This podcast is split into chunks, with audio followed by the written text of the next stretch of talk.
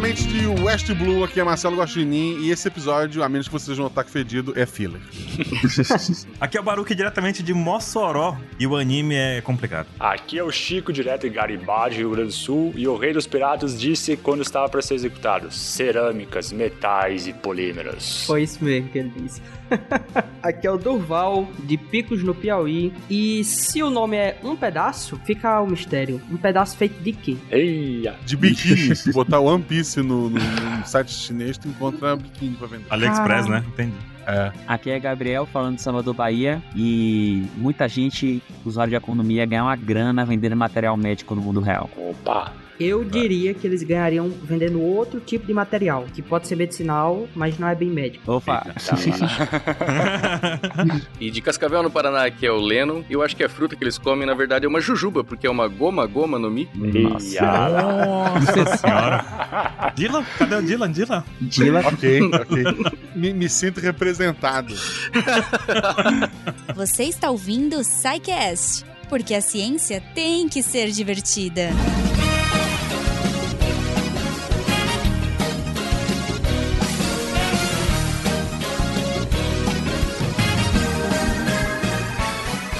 Olá pessoal, vocês devem estar notando que o SciCast está um pouco diferente hoje. A gente trouxe uma galerinha do barulho para fazer uma, um crossover, uma pauta junto aqui com o SciCast. Com altas aventuras e confusões. Isso. Eu queria que nosso amigo Baruque, que é o capitão ah, no momento, né, já que o 27 não tá aqui, é o, é o imediato da OPEX. Explica pra gente o que é OPEX. OPEX é um fansite sobre One Piece que a gente mantém desde 2000 e, sei lá, 2006, 2007, nem sei mais, sabe? De tanto tempo que faz. E nós somos 100% focados em One Piece, somente no anime no mangá, somente em One Piece mesmo. Então a gente produz conteúdo lá com relação a postagens do que sai de novo, de notícias, de live action que vai sair recentemente, do anime, do mangá, principalmente spoilers, a gente fala de tudo. E também tem dois podcasts, na verdade, mesmo feed, que é o Apex Cash, que é um podcast que a gente fala sobre One Piece, é, sem levar em conta o mangá e o anime diretamente, mas que a gente relaciona com o nosso mundo real, né? E também temos o Pauta Secreta, que a gente cobre toda semana, tanto em live quanto também no Spotify, no podcast. Cobrimos o capítulo daquela semana e passamos, sei lá, uma hora discutindo aquele capítulo, tendo as ideias mais malucas do universo. Algumas são boas, outras nem tanto, mas a gente discute e tá tudo aberto a isso. Né? Uhum. E a live é lá no Twitch, na Twitch. E é basicamente isso. Se você gosta de One Piece, se você não conhece One Piece, a Alpex pode ser um prato cheio para você conhecer e continuar acompanhando até o infinito. Porque não acabar, acabar não vai não. Acabar eu não, garanto para você não. que não.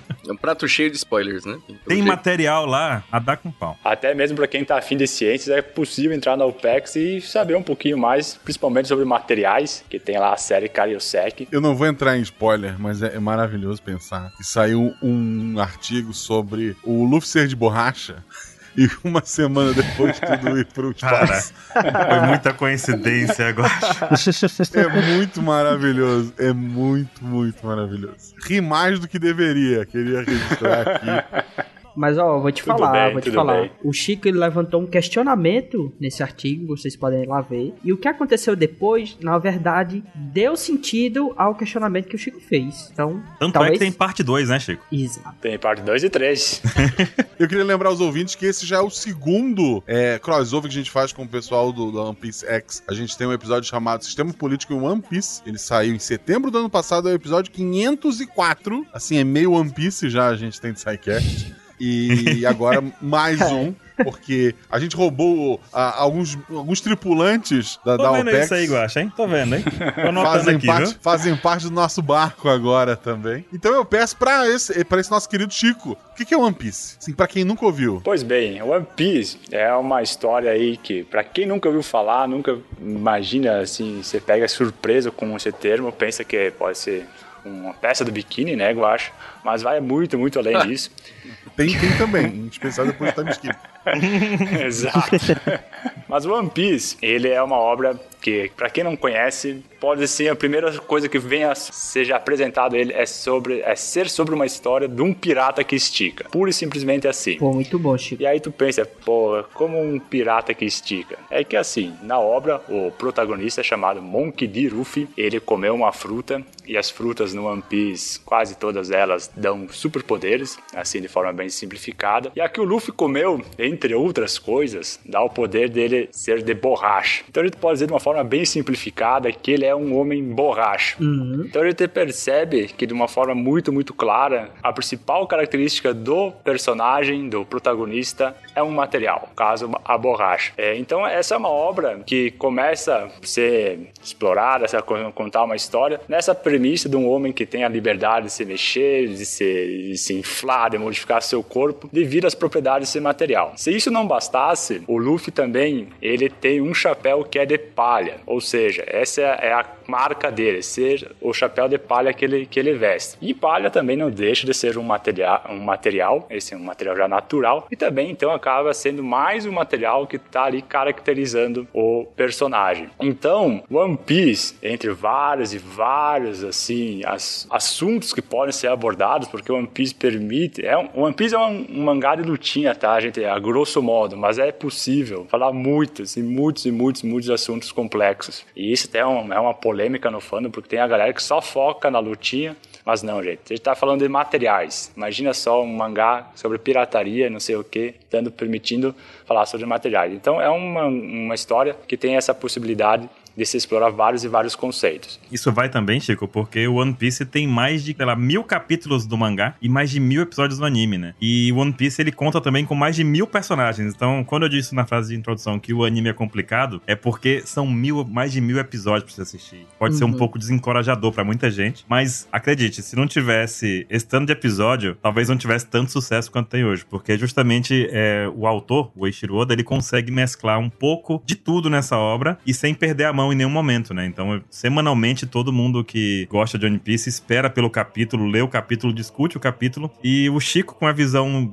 excepcional que ele tem aí de materiais mesmo, ele conseguiu ver, né, borracha e, e palha, mas isso vai realmente além. Tu foi além, Chico, porque realmente tem muitas composições em One Piece se a gente parar pra pensar, pelo número de personagens, características de uhum. cada um, uhum. né? As variáveis vão se cruzando e vai criando aquele emaranhado de possibilidades, né? Exatamente. Com certeza. É, assim, uma, uma, coisa, uma coisa que sempre me ajuda a entender. Sempre que eu leio alguma coisa do One Piece e penso, nossa, por que, que, por que essa pessoa fez isso? Eu lembro que ela usou o seu dinheiro para comprar uma girafa em tamanho real e botar na sala. uma pessoa tem uma girafa em tamanho real na sala. No Japão, em que o espaço, o, o, o, metro quadrado é caríssimo, né? E o cara decidiu ter uma girafa em tamanho real. É, de mentira, né? E um mini Na trem. sala dele, é, é, é uma pessoa que é capaz de qualquer coisa. Cara tem um tubarão dentro do banheiro. É isso que o autor faz com o dinheiro do, do mangá, tá vendo? É. Okay. Prepare-se.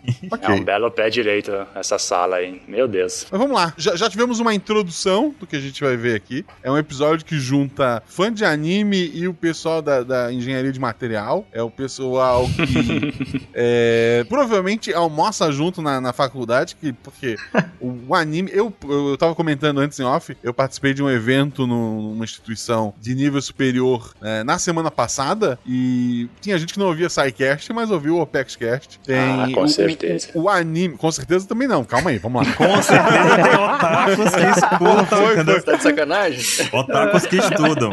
Pode acontecer. Eita. Sacanagem. Pô, estaticamente falando, eu tô correto. Não tenho como dizer que não. Era a gente na plateia com a, com a camisa da Katsuki. Tem um monte de, de otaku fedido na, é, fazendo faculdade. Então, alguma coisa certa a gente tá, tem feito.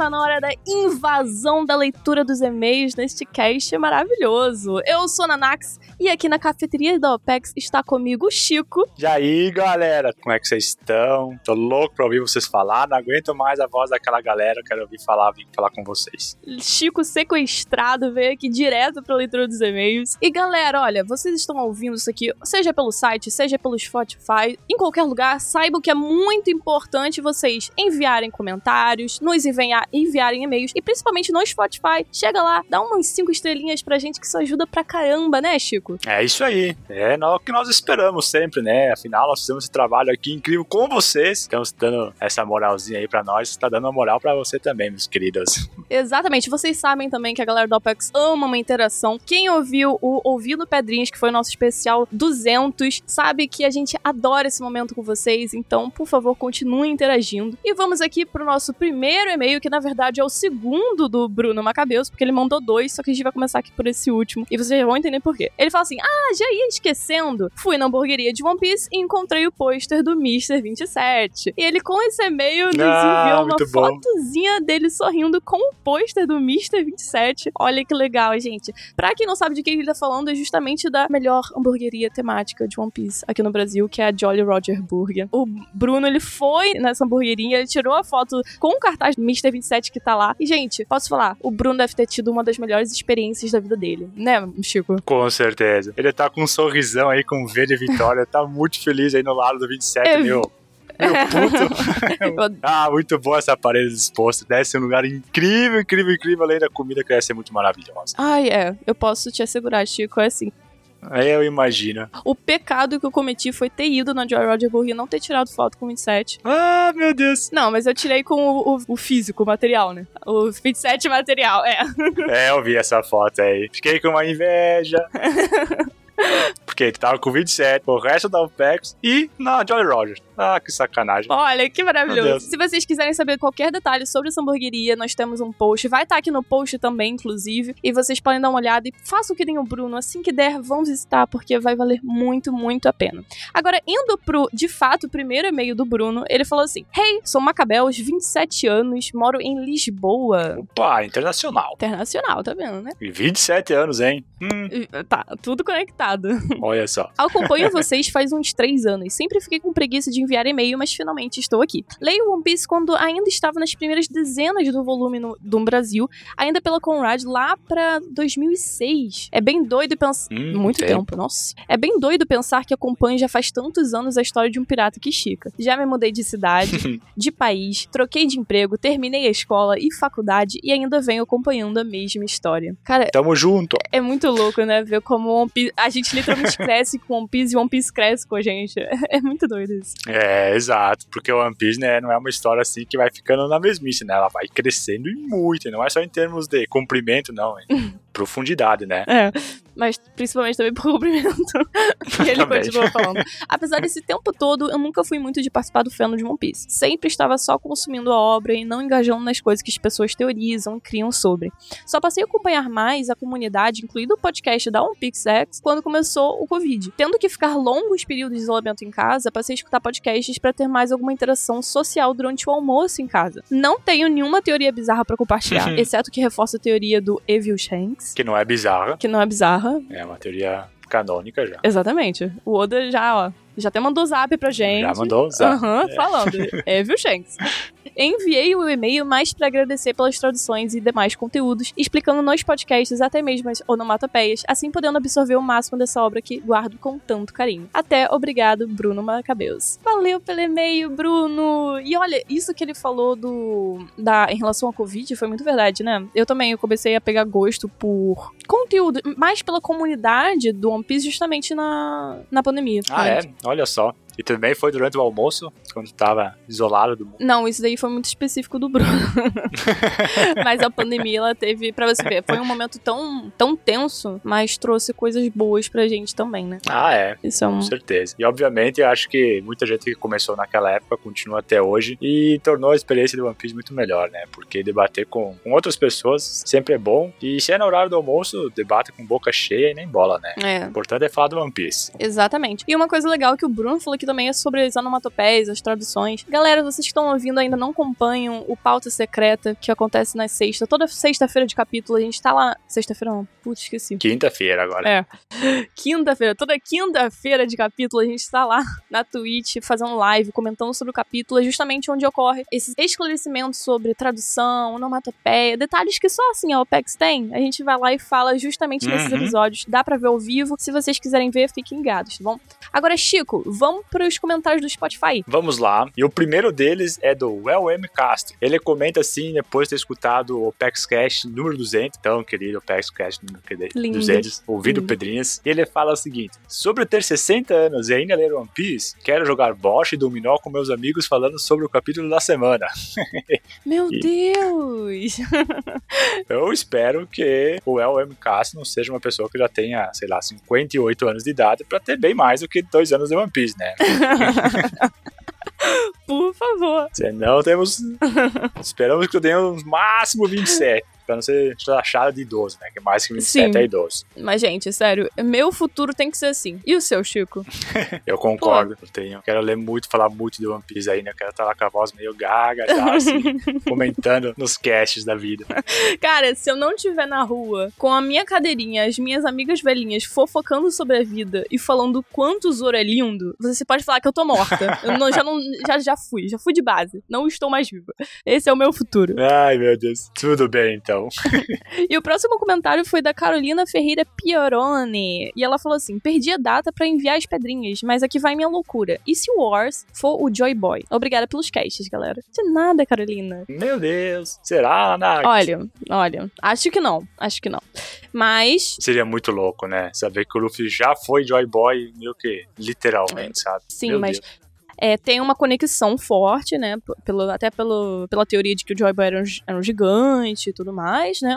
No caso, o Wars é um gigante ancestral, toda aquela coisa do, do puxador de continente, o mundo de One Piece ali tá meio separado, então tem uma base forte. Eu só não acho que vai cair pra esse lado, porque eu acho que Joy Boy vai ser uma figura exclusiva, assim, que o Oda ainda não apresentou pra gente, de aparência, história, tudo. Eu acho que ele ainda vai introduzir pra gente quem foi essa figura no passado. Mas tem base, tem base. Eu concordo. Uhum. E o próximo comentário? O próximo comentário é da Helena, e ela diz assim: Não acredito que minha pedrinha apareceu. O cast ficou incrível. Muito obrigada, pessoal da OPEX. Nós que agradecemos, né, dona Helena? Exatamente, nós que agradecemos. Sua pedrinha foi incrível e não esquece de tentar participar também da próxima vez, porque vai que você aparece de novo, vai ser maravilhoso. É, pois é, não tem limite. E agora, voltamos para os e-mails. Estamos agora, vamos ler agora o e-mail da Joana. A Joana nos diz: Oi, meu nome é Joana, moro em Angra dos Reis e acompanho os podcasts desde a pandemia. Olha, mais uma aqui na Nax. Mora em Angra dos Reis, tirou onda literalmente, caramba. Pois é. Mas é a primeira vez que escuto um de título Não é One Piece. Eu gostei muito, ri bastante e pretendo ver os sugeridos.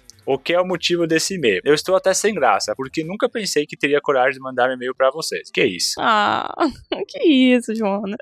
É.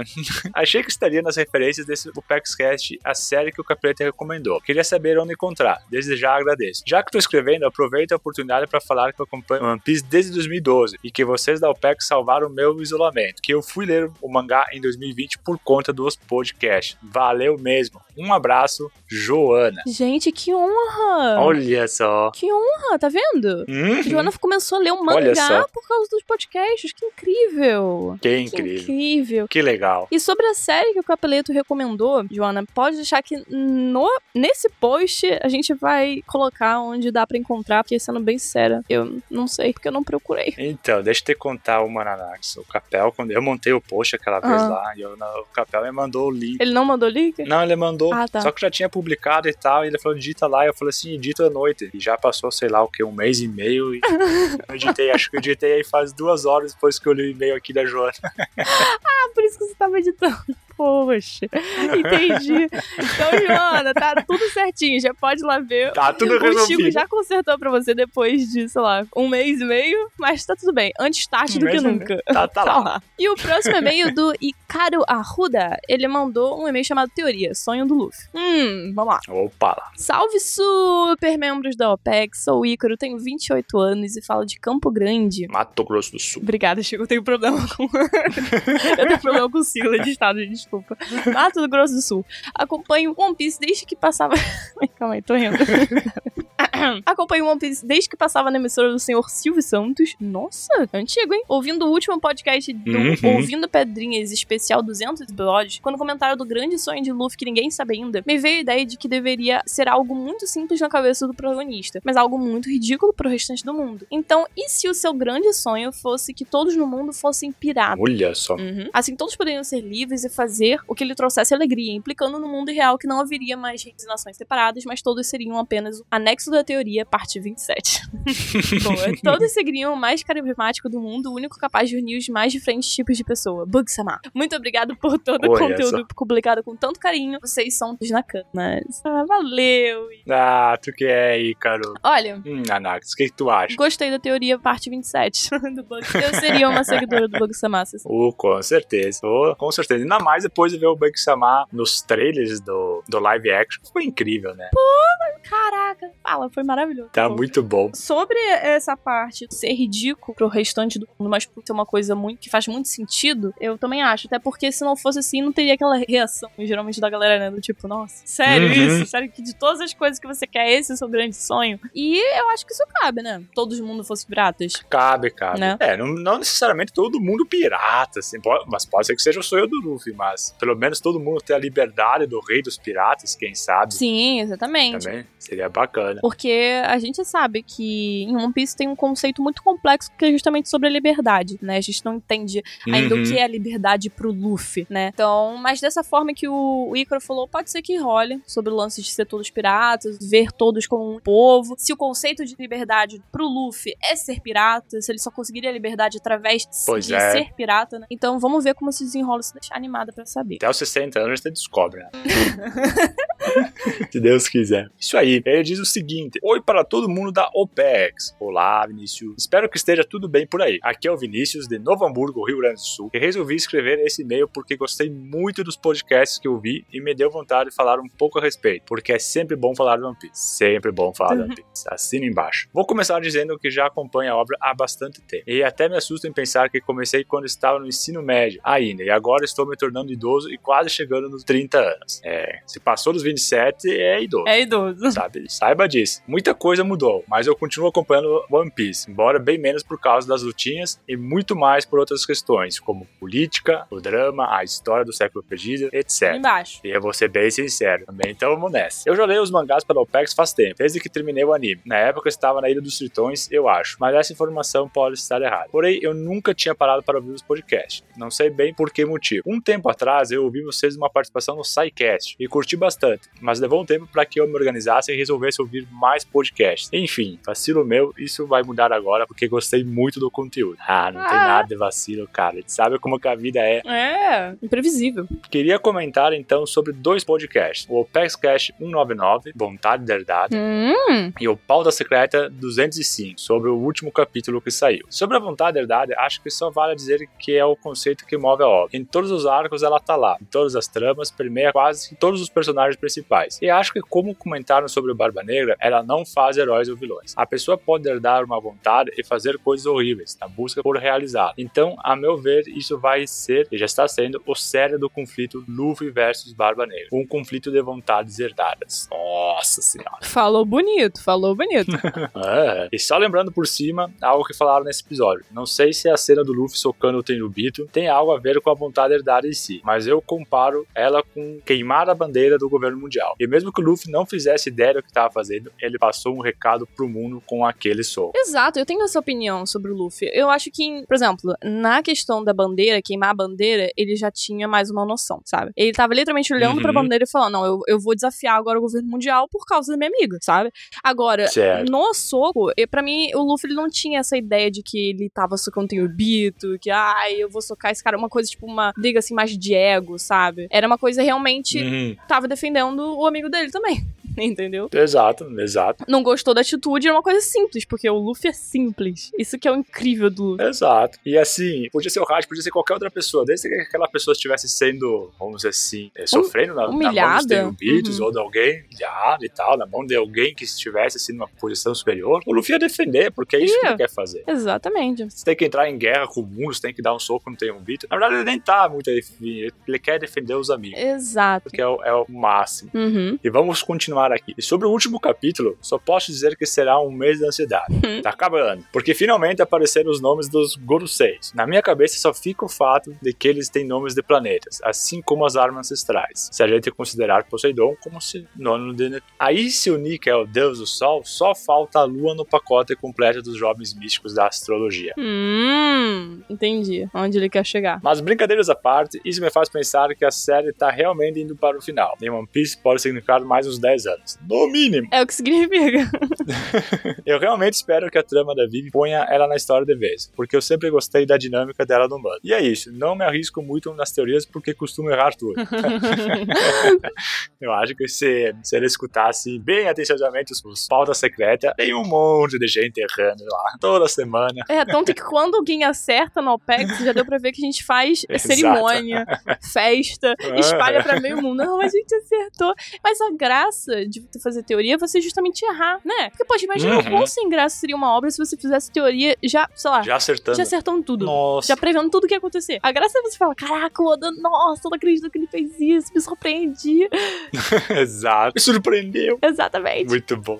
Enfim, saiba que eu gostei muito dos podcasts e certamente eu virei mais deles a partir de agora. Estou voltando para ver os, ma os mais antigos. Obrigado pelo trabalho que vocês fazem, então valeu! E aí ele assina aqui Vinícius Moder. Valeu, Vinícius! Obrigada pelo seu e-mail incrível. E nossa, é muito legal saber que a gente, de certa forma, consegue cativar as pessoas tão distantes uhum. um pouco e elas começam a se aproximar da gente. Ah, é muito legal saber disso. Pois é. E o Vinícius também ele faz um complemento aqui, dizendo assim: ouvir o Chico, hum. Joe, falando de materialismo histórico dialético só me faz gostar ainda mais. Olha só. É isso aí, gente.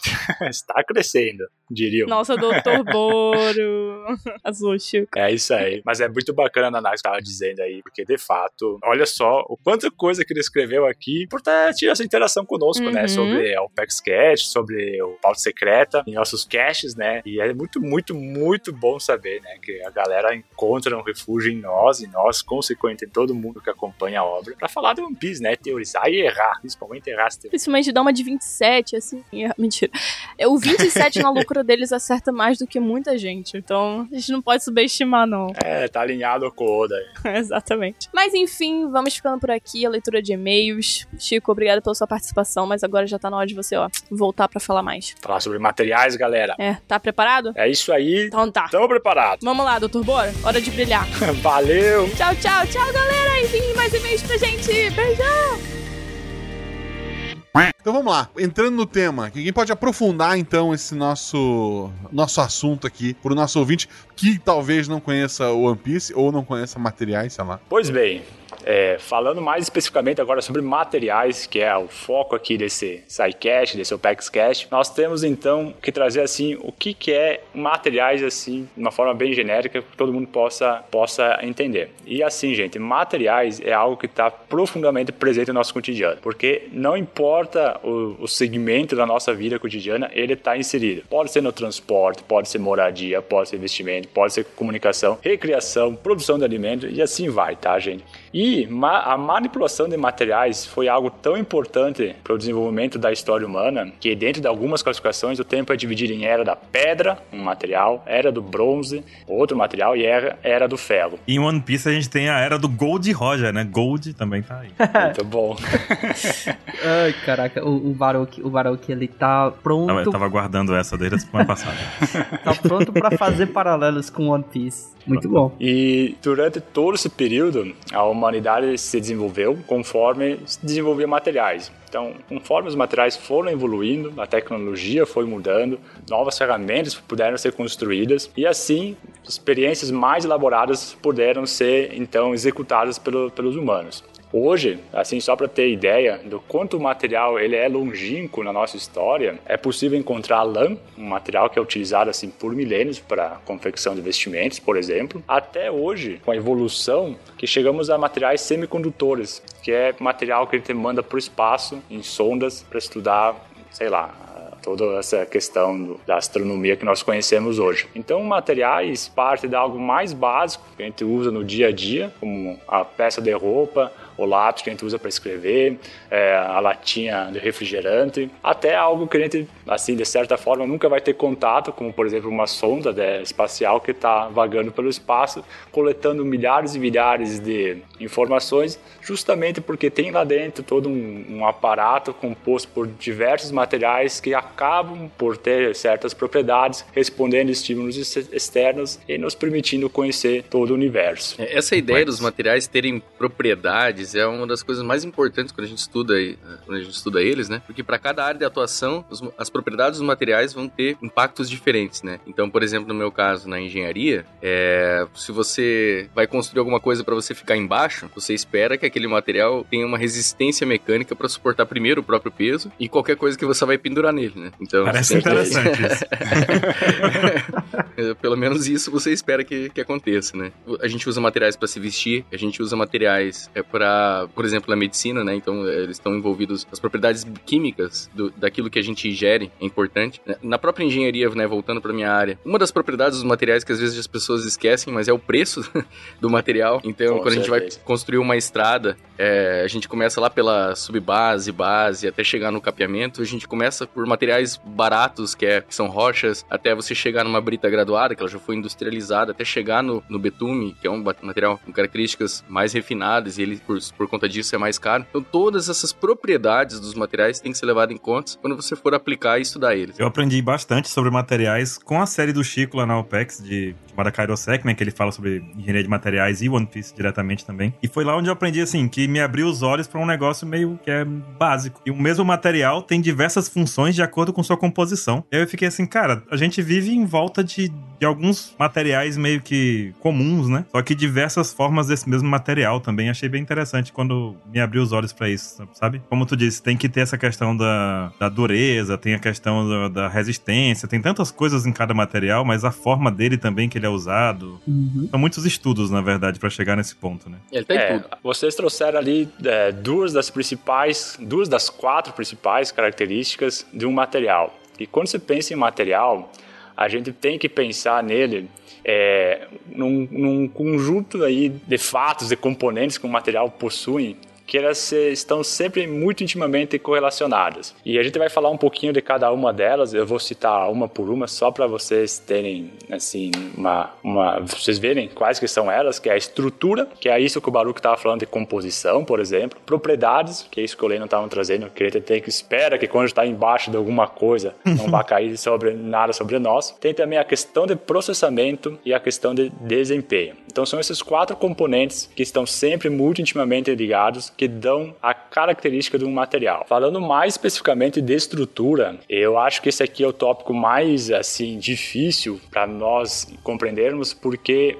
geralmente a gente não consegue ver, porque é aquele onde que envolve os átomos, aquele como é que envolve como os átomos interagem. Então é algo assim um pouquinho mais é, difícil de visualização, um pouco algo menos prático. Mas por exemplo, quando se fala em estrutura, a gente está falando de composição química, quais são os átomos que compõem esse material e como esses átomos acabam tendo uma interação subatômica. Como depois esses átomos e moléculas se comportam em nível atômico, como aglomerados de vários átomos e moléculas interagem num nível microscópico. Então aqui já consegue observar utilizando o microscópio. Antes disso é difícil, tem que ser algo é, indireto essa observação. E por fim, os elementos já estruturais, aí sim, já de forma macroscópica, que é quando a gente consegue, por exemplo, já construir alguma, um, sei lá, por exemplo, uma viga de, de concreto e a gente consegue ver os elementos ali interagindo de certa forma. Então, a estrutura é o mais básico do básico e é aquela que fala mais da química, da física do material. Puxando um pouquinho a questão da estrutura para algo que, que me fez enxergar bem como é que ela funciona, foi fazer um paralelo com a sociedade, porque tu falou da estrutura desde o nível subatômico até a composição de, de um material com a outra, a composição macroscópica, né? Isso. E aí eu pensei, por exemplo, no átomo ser um indivíduo indivíduo, e aí quando você tem alguns indivíduos em uma casa, você tem aquela estrutura é, social da, daquelas pessoas naquela casa. Quando você tem várias casas em um bairro, você tem uma estrutura ali do bairro, da cidade, do país. Então, eu, na minha cabeça, eu fiz esse paralelo para entender como é que as estruturas se comportam dependendo do nível que você tá nela, né? Então, na, no nível subatômico, a estrutura tem um certo padrão, e à medida que você vai juntando essas pequenas estruturas em maiores, esse padrão vai mudando e vai se acomodando para ter uma funcionalidade diferente. Isso faz sentido?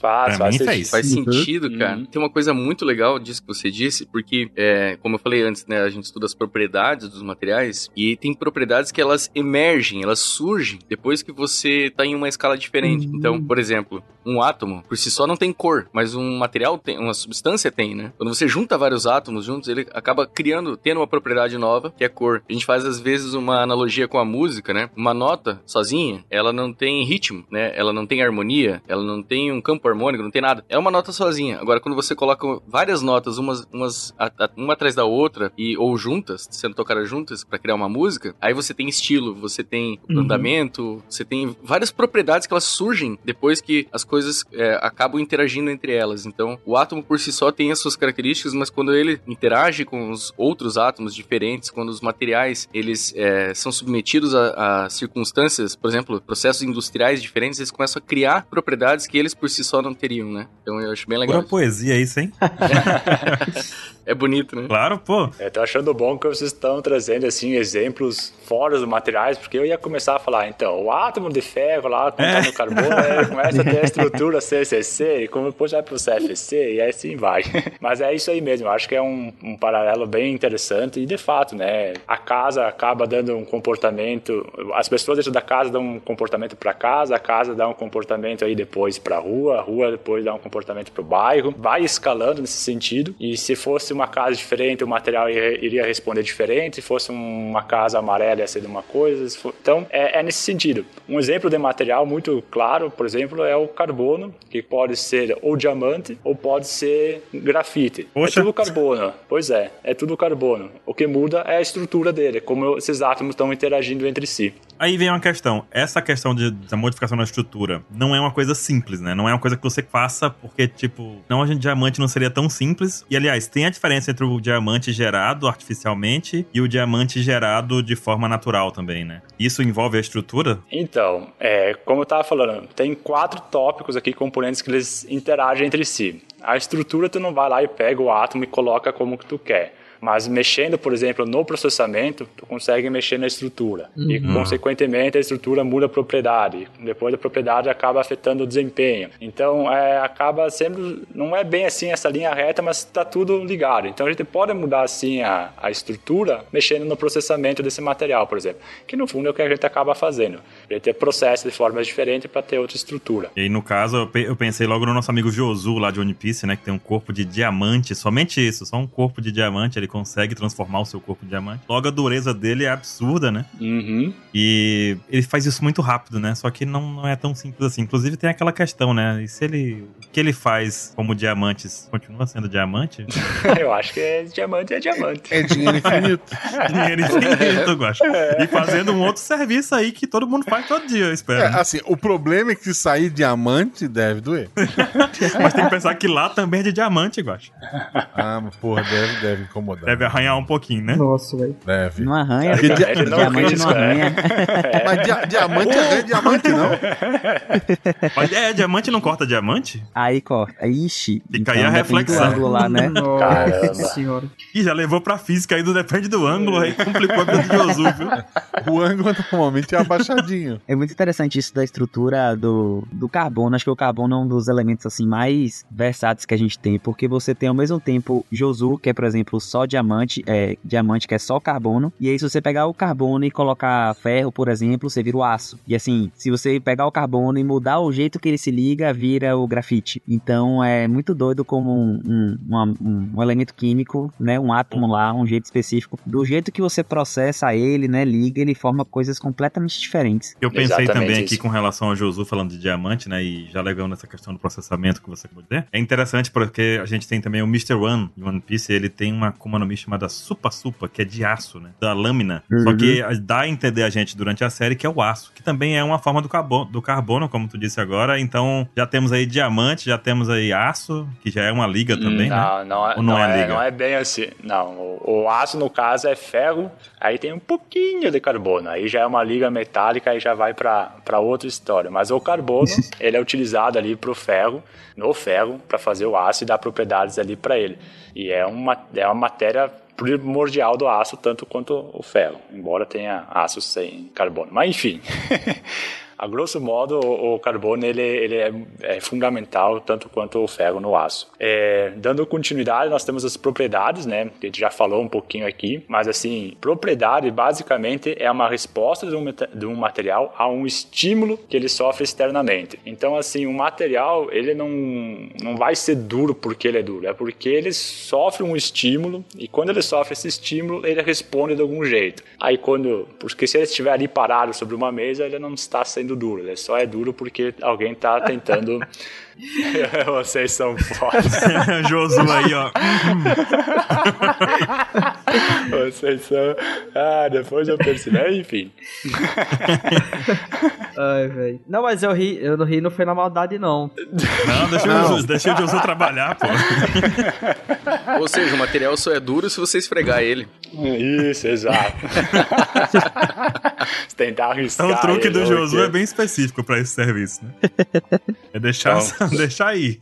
Fazendo crossover de SciCast também, né? Trazendo aí os conceitos de esfregamento. Mas então, as propriedades materiais eles se manifestam quando esse material ele acaba sofrendo um estímulo. Então, por exemplo, voltando aqui para a borracha, vamos falar de borracha então. A borracha, ela, ela, quando você põe uma força de tração nela, ela vai alongar até um ponto. Uhum. Após que tu solta essa, tração, essa força de tração, a borracha vai tender a voltar ao seu formato original.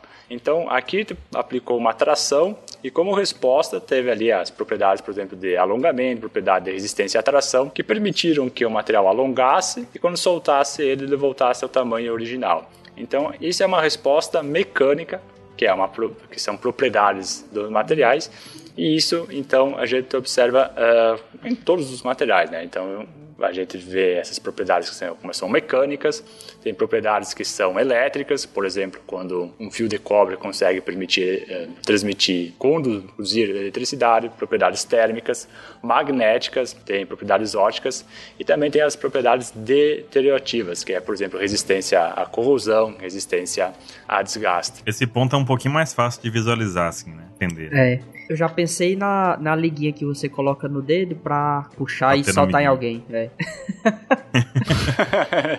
Exato. Um exemplo do que a gente viu é, dessa propriedade da borracha, por exemplo, é porque essa propriedade ela tem um limite, né? Então, se, se passar desse limite aí do quanto uma borracha consegue se alongar, ela vai romper. E em One Piece, Exato. a gente tem um exemplo disso acontecendo com o Luffy, que é de borracha, que é em um momento onde ele é ele preso, é preso e, e para ele se soltar, ele começa a girar em torno dele mesmo, com as mãos dele estão as, as mãos dele estão presas e ele começa a esticar a borracha com o intuito realmente de chegar nesse limite e romper os braços dele para se soltar. É...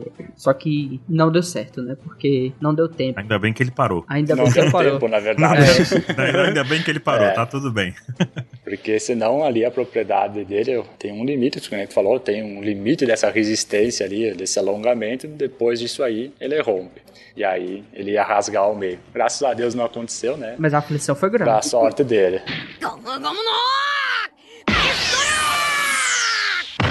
Então, mas é, essa questão da borracha, não sei se vocês é, sabem, provavelmente o Chico sabe, mas é, é, por que, que a borracha puxa quando você estica ela? Por que, que ela puxa de volta? Vocês já, já viram a explicação de como isso funciona? Porque é teimosa. Vou ficar quando gosta, cara, gostei. É, te, cara, te, é, tem uma analogia muito legal, inclusive é, tem um, um, vídeo do Feynman explicando como a borracha funciona, que é genial. Que assim, a, a borracha ela é feita de moléculas muito compridas. Então imagine que você está segurando eh, pela sua mão, assim, pendurado, uma, uma corrente. Uma corrente comprida. Então uhum. ela tem um uhum. comprimento específico. Só que aí, imagine que você começa a chacoalhar a sua mão e a, e a própria corrente começa a se chacoalhar. Você percebe que ela diminui o seu comprimento? A, a, a ponta dela lá perto do chão, ela uhum. começa a subir? Só porque você está chacoalhando ela? Uhum. É isso que acontece com a borracha, mas por causa da temperatura. As moléculas que estão em volta dela ficam bombardeando as moléculas da da borracha, combatendo nela, e faz com que ela volte. É, quando você puxa ela, ela tende a voltar. Porque tem um monte de coisa pom, pom, pom, pom, batendo nessa molécula e fazendo ela voltar. Então, Legal se você... você falar disso, Lennon. Você tá explicando uma técnica do Luffy, hein? Bom. Ah, é? é. é. Porque assim, se, se, se, você esticar a borracha e medir a força, por exemplo, que ela tá fazendo de volta, e você chegar com um secador de cabelo e, e esquentar ela, ela vai puxar com uma força maior. Se você pegar borrachinhas de, de dinheiro, sabe? Esses elásticos de dinheiro, pendurar uhum. uma, um pezinho lá, tenta fazer em casa. Uhum. E aí você vê que ele vai esticar um tanto. Se você chegar com o secador de cabelo, você vai perceber que ele vai puxar um pouquinho mais. Uma outra coisa que dá pra fazer com a borrachinha de, de, dinheiro também, que é legal, é você esticar ela na sua língua. Quando você estica. Não. Ah, é bom. Você não, percebe não, que. não, não. Você percebe que ela esquenta.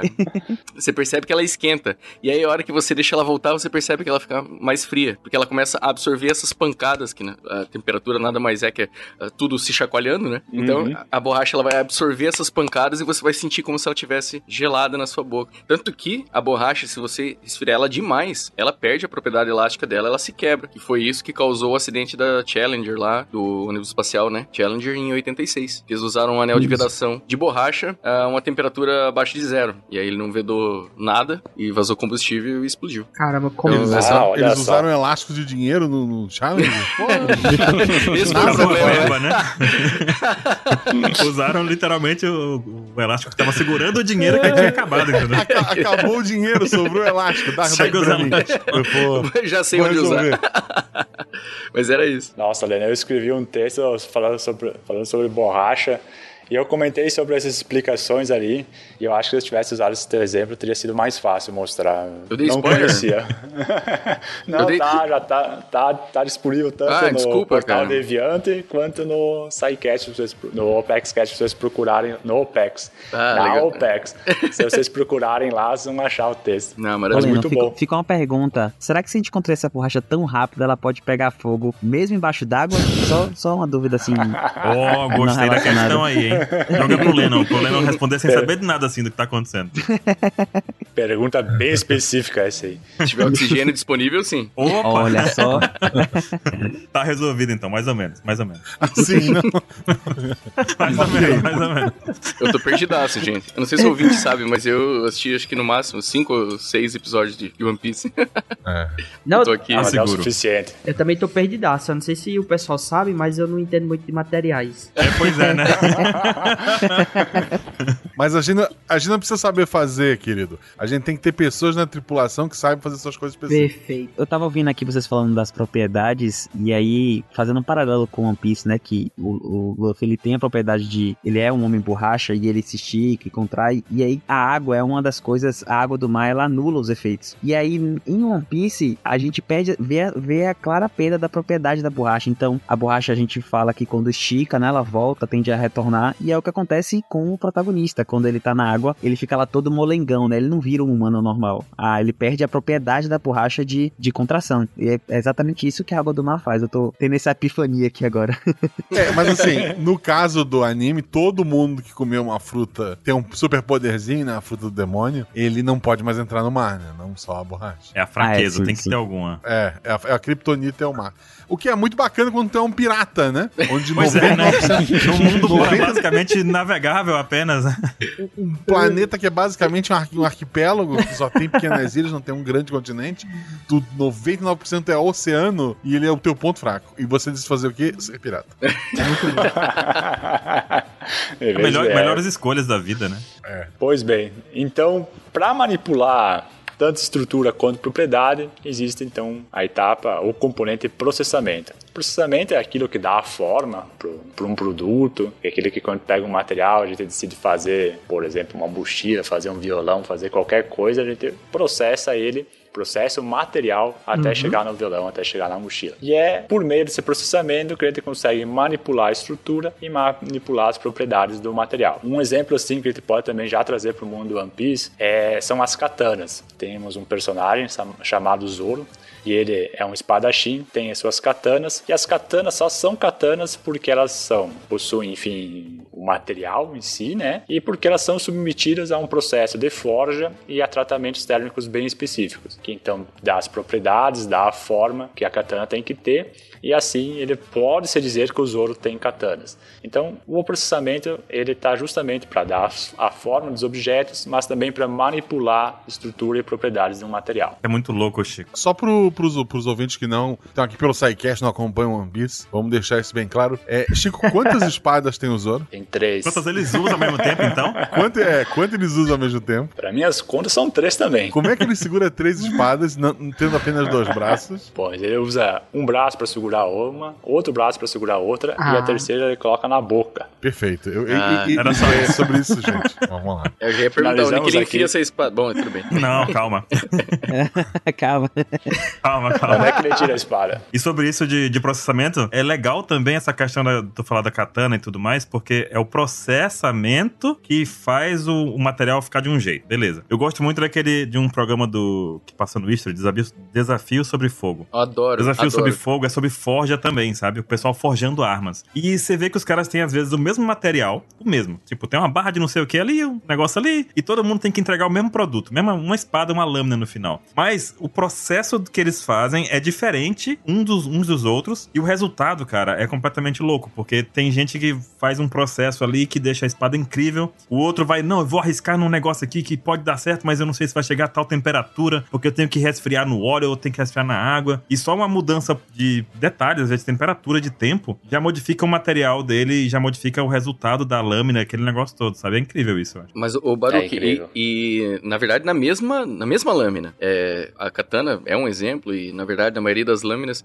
é, você precisa que o corpo dela não seja tão duro e, e o fio sim, porque a gente tava falando antes da dureza do diamante, né? A gente tem uma certa relação de materiais que tem uma dureza muito alta e que eles são facilmente quebráveis se você derrubar no chão. Por exemplo, uma espuma, você consegue cortar ela facilmente, mas se você derrubar no chão não acontece nada com ela. Agora, um copo de vidro, você tenta arriscar, você não consegue com facilidade. Se derrubar, ele se espatifa, né? Então existe uma certa relação a isso. E aí a, a lâmina, ela precisa que o fio dela seja bastante duro, né? Porque afinal de contas é ele que vai tentar cortar as outras coisas, mas que o corpo dela seja um pouco mais elástico, para que ele possa bater e não quebrar, não espatifar a lâmina. Cara, Lennon, tu não viu One Piece, mas tá de sacanagem, né? Porque tem um personagem que é o que eu comentei antes, que é o Mr. One, né? Ele tem uma, uma no Mi chamada Supa Supa, que é um supa, é uma onomatopeia que é um som de corte, né? Então ele meio que é o homem katana, por assim, de homem lâmina, sabe? E ele é. tem essa. E o desafio de um personagem aí, espada de muitas espadas, é cortar esse cara a chegar a um ponto, entendeu? Nossa. Então é, o desafio é justamente cortar o aço, cortar uma lâmina, não só o aço, como cortar uma lâmina também, né? Porque a lâmina não é só dureza, né? Também tem a questão da resistência. Então é um desafio para ele, né? E ele é quebrado depois que. Não, ele é, é, é, é incrível. O, o, o, personagem, o vilão pergunta, o cara lâmina pergunta: Você é capaz de cortar o aço?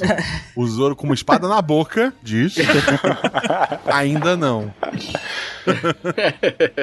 Logo depois, cara, é, é uma cena isso, assim maravilhosa. Isso no mangá. No anime ele diz: já, episódio filler da saga lá que prendem com uma corrente. Era isso. Vale, vale deixar aqui a observação que, que, no caso, dureza, nesse sentido, não é a resistência à, à, à, quebra. Dureza é a capacidade de corte que o material tem, não é isso? Ou, ou melhor, a resistência a corte. É o quanto é, aguenta antes de quebrar, né? A dureza é o quanto ele aguenta sem ser riscado por outro material. Então você diz que um material é mais duro que o outro, se ele consegue riscar esse material, mas aquele material não consegue riscar ele. Né? Basicamente. Por isso que o cara passa um ferrinho assim na lâmina e fala: Hum, essa aqui tá boa hoje, né? Tipo, é isso. Dublagem, aquela dublagem maravilhosa, né? Não sei como porque é que Porque isso sempre me deixava maluco, porque na minha cabeça, se alguém diz que o material é duro, se eu jogar ele no chão, ele não quebra. Só que não necessariamente é isso, porque o diamante é extremamente duro, mas ele é extremamente quebradiço, não é isso? Frágil. É, esse quebradiço você chama frágil. Valeu, é. Exato, é. Coitado do Josu de novo, meu amigo, tá sofrendo hoje. Se o Josu levar um murro bem dado, acabou o Josu. Mas se acabou. o, Exatamente, o Mihawk, que é o maior espadachim, for tentar cortar ele, aí o buraco é mais embaixo. Por, a espada vai ser é, cortada. Provavelmente vai quebrar a espada. Falando do buraco do cara de novo. Caralho.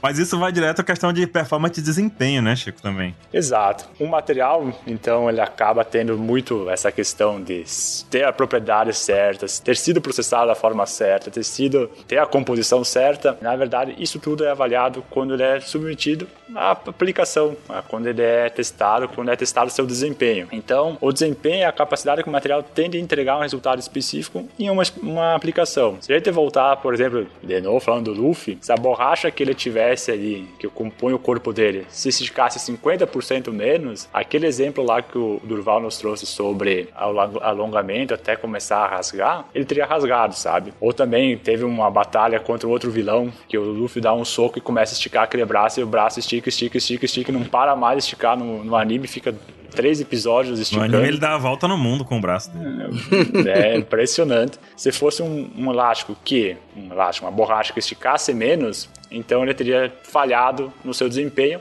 embora ali, sei lá, propriedades, composição e tudo mais teria, estivesse de acordo. Então, esses quatro pontos, estrutura, propriedades, processamento e desempenho, eles acabam sempre andando juntos. É impossível tu pensar em um material falar de propriedades ou falar de estrutura e não pensar, sei lá, em processamento e desempenho juntos, sabe? Porque essas quatro características, esses quatro componentes fazem o material ser o que ele é. Por exemplo, se ele tivesse, sei lá, uma, uma borracha que é utilizada para fazer pneu, ela não serve para ser uma bola de basquete, porque a borracha do pneu é uma coisa e a bola de basquete é outra, e embora seja tudo, tudo borracha, material elastomérico ou tu fazer o aço mais resistente a impacto, ter maior dureza, sei lá, algo assim, mas e construir um objeto que quando pega a chuva ele corrói e aí também tu uhum. acaba perdendo todo Tem o desempenho que ser dele. É então, Só se for no deserto, né? Aí pode ser. aí pode ser. Se não pega a chuva, adamante, olha aí. Ou material vibrânio, né? vibrânio é que tipo de material, Chico? Isso aí tu me pegou. Vibrânio, você vai... Não, peraí, Duval. O que você tá falando de vibrânio? One Piece, é Duval. Tem que falar Kairosek. Kairosek. Vamos falar do Kairosek. Nossa, Material indestrutível de One Piece é Kairosek. Nada de vibrânio, nada de adamante, essas coisas não existem. Foi sacanagem. Nossa, Kairosek daria pra fazer uma bela, assim, viagem tentando explicar o que, que é. Porque ele tem várias propriedades, assim, que, sei lá, características que são tanto de metais, quanto de cerâmicas, quanto de polímeros. É. E ele conta como mar. É verdade, é. né? Tem a força do oceano, né? Pesado. O, o tipo desse material aí é licença poética, o tipo dele. É, exato.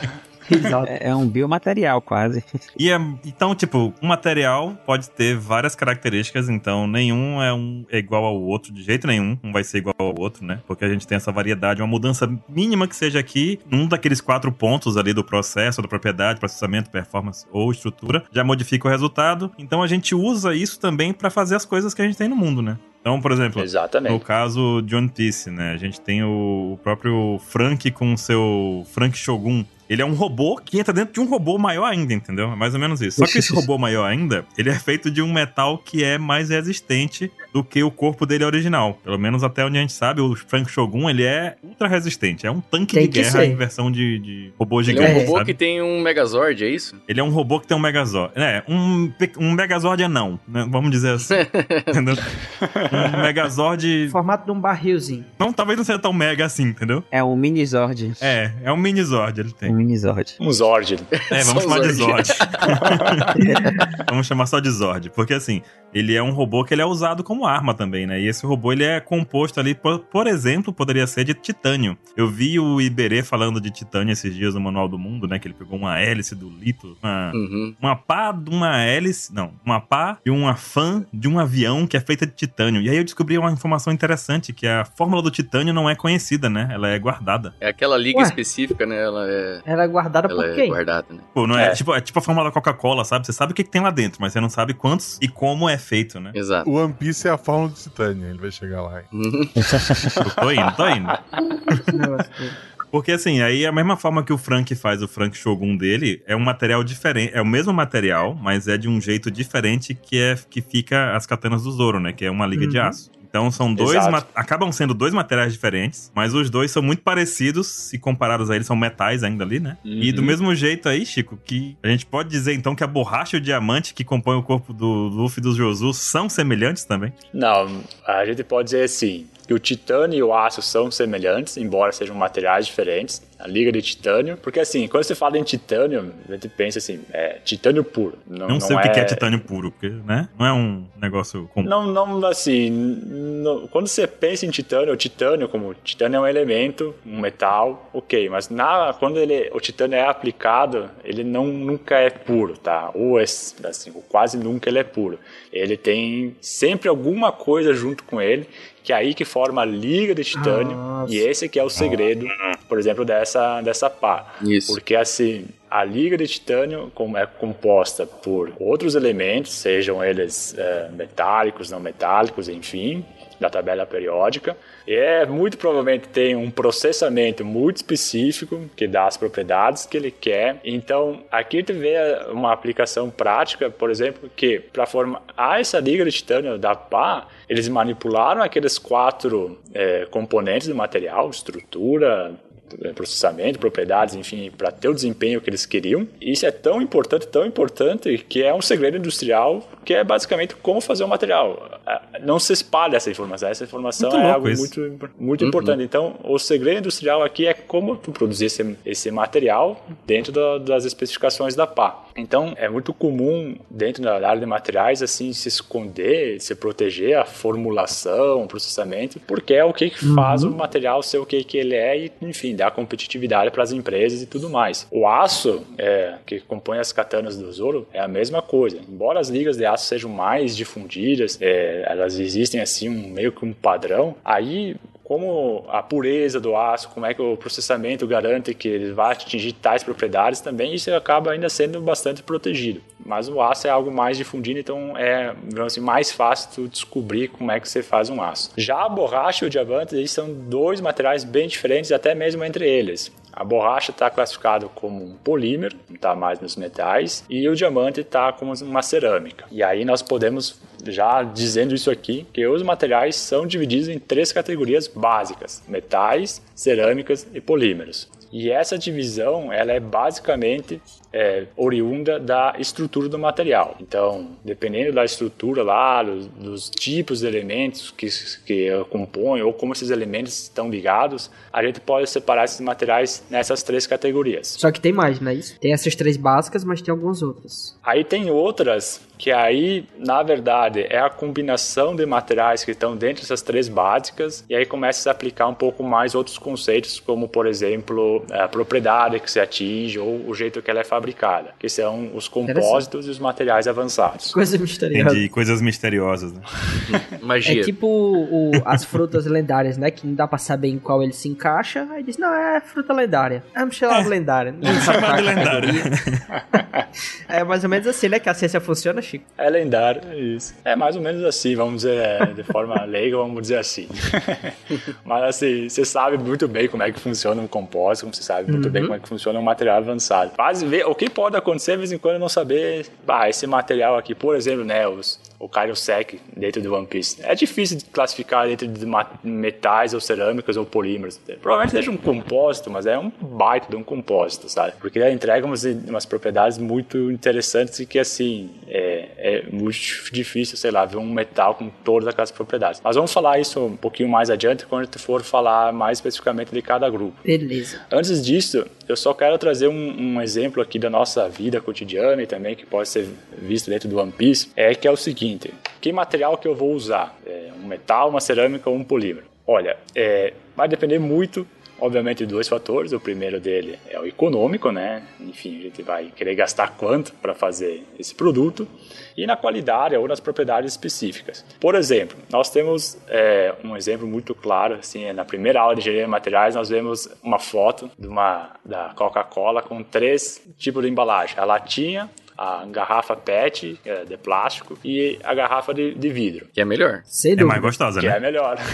Sim. é mais gostosa. Então, a gente vê que são três são materiais que são divididos nessas três classificações, metais, cerâmicas e polímeros. O vidro é uma cerâmica, o, o PET é um polímero e o alumínio é um metal, mas ela tem o mesmo fim, que é essa embalagem da Coca-Cola. Aí, que nem agora já estava falando, no vidro é a melhor. Por quê? Porque, enfim, o, o vidro pode ser que tenha propriedades melhores para pra Coca-Cola. É mais cara também, né? Porque tem que devolver a garrafa de vidro que a gente não pode levar pra casa e jogar fora. Dia desse eu fui né? comprar uma garrafa de vidro, ela não deixou, porque eu não tinha uma para entregar no lugar. E aí eu me perguntei como é que eu consigo a primeira. É um grande mistério é esse. Que nem emprego que pede experiência, né? Emprego que pede Exatamente. experiência. Eu vou falar isso aí. Ai, meu Deus. É igual a fórmula do titânio, rapaz. Ninguém vai contar pra você, não. Você que se Exato. o One Piece é um casco de Coca-Cola vazio e a fórmula do titânio. Tá dentro do, do casco de Coca-Cola, a fórmula do titânio. Isso.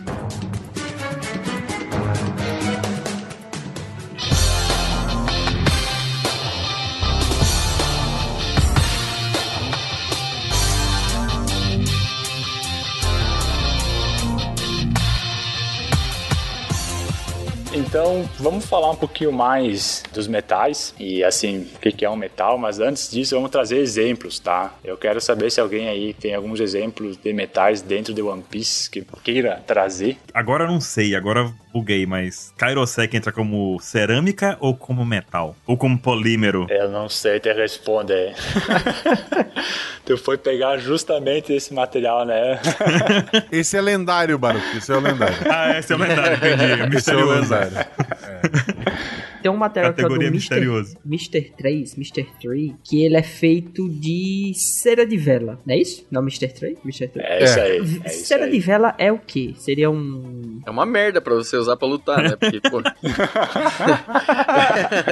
Na moral. Nossa, velho, deve ser... É o poder do cara, pô. É um fetiche dele, gente. Não, é um não vamos julgar. Entendi. Não vamos, julgar, não vamos julgar o Galdino. É, deixa ele, deixa o bichinho. De metal, a gente tem logo o cara, o Mr. One da Super Super no Mi. A gente tem também, por exemplo, a Book Book no Mi da Baby Five. Isso levando em consideração como no Mi e poderes, assim, uhum. poderizinhos dos personagens, tá, gente? No caso da Baby Five, ela pode virar qualquer arma, que geralmente é de metal, né? Porque arma de plástico, acho que não. Né? Lâminas, ela pode não. virar armas de, de, atirar mesmo, metralhadora ou qualquer coisa assim. E deixa eu ver o que mais de metal que eu consigo pensar. Tem as lâminas, né? Que inclusive as lâminas é interessante, porque em One Piece tem a graduação das lâminas, né? E a gente conhece isso bem, a gente descobre isso bem no comecinho né, da série, que existe esse nível das lâminas aí. Então tem umas lâminas que são ok, uma espadinha genérica, e tem umas espadinhas que são genéricas, mas o cara fez com uhum. um pouquinho de atenção, né? Aí vai subindo o nível até que tem algumas que são contáveis, assim, tipo, as 21 melhores lâminas de, né? E é tudo de uhum. metal. Então já, já entra naquele processo que tu contou ali de, da forma como é feita, né? Mas é tudo metal. Tem o, tem o Berami, né? Que, que virou homem mola, que no final das contas deve ser de metal, né? Eu imagino. Ah, boa. O que muda aí só é, é, a estrutura, é a estrutura que ele bota que dá o poder lá da mola. Mas também é um metal, um tipo de metal. Eu fiquei pensando o quanto as pernas dele devem esquentar quando ele dá aqueles pulos, né? Cara, de, demais.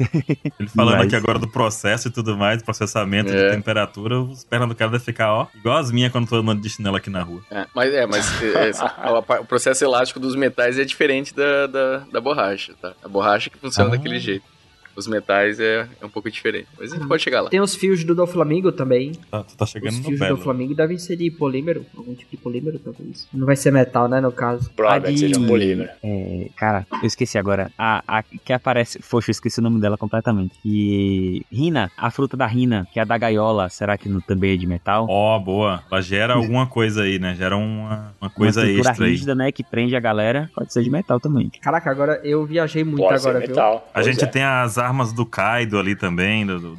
Eita, tô dando um spoiler do caramba.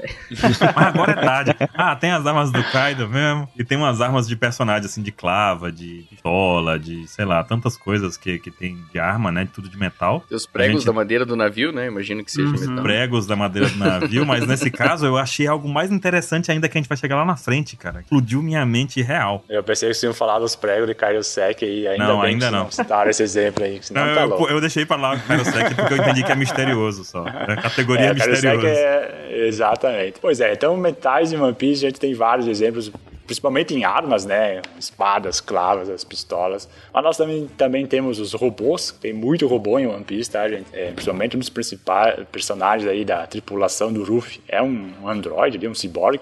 Então, é basicamente um homem-robô. Nós temos também ali o, o, o Tom Fan, como é que é o, o trem que, é, Puff, que cruza os mares.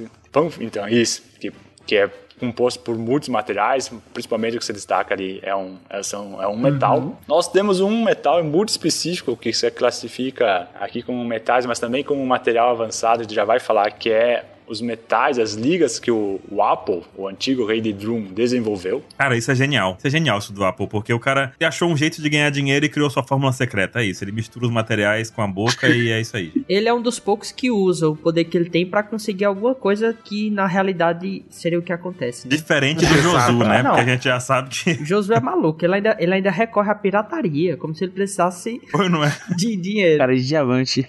é hobby. Pois é, uma galera aí. Então, vai ver se tem umas desvio de caráter, mas tudo bem. Os metais, então, galera, são compostos por, por pelo menos um elemento metálico, como ferro, alumínio, cobre, titânio, ouro. E geralmente, muito comumente, eles são ligas, tá?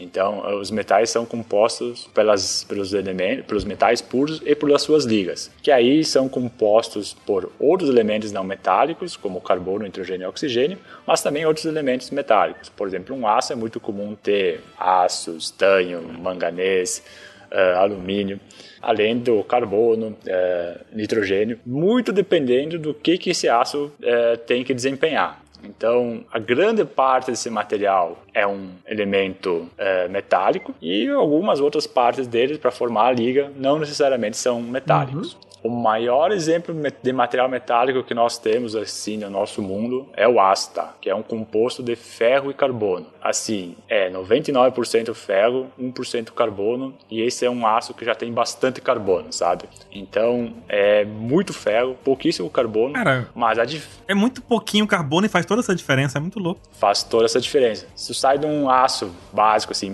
1020, que é um aço que tem 0,20% de carbono, para um aço.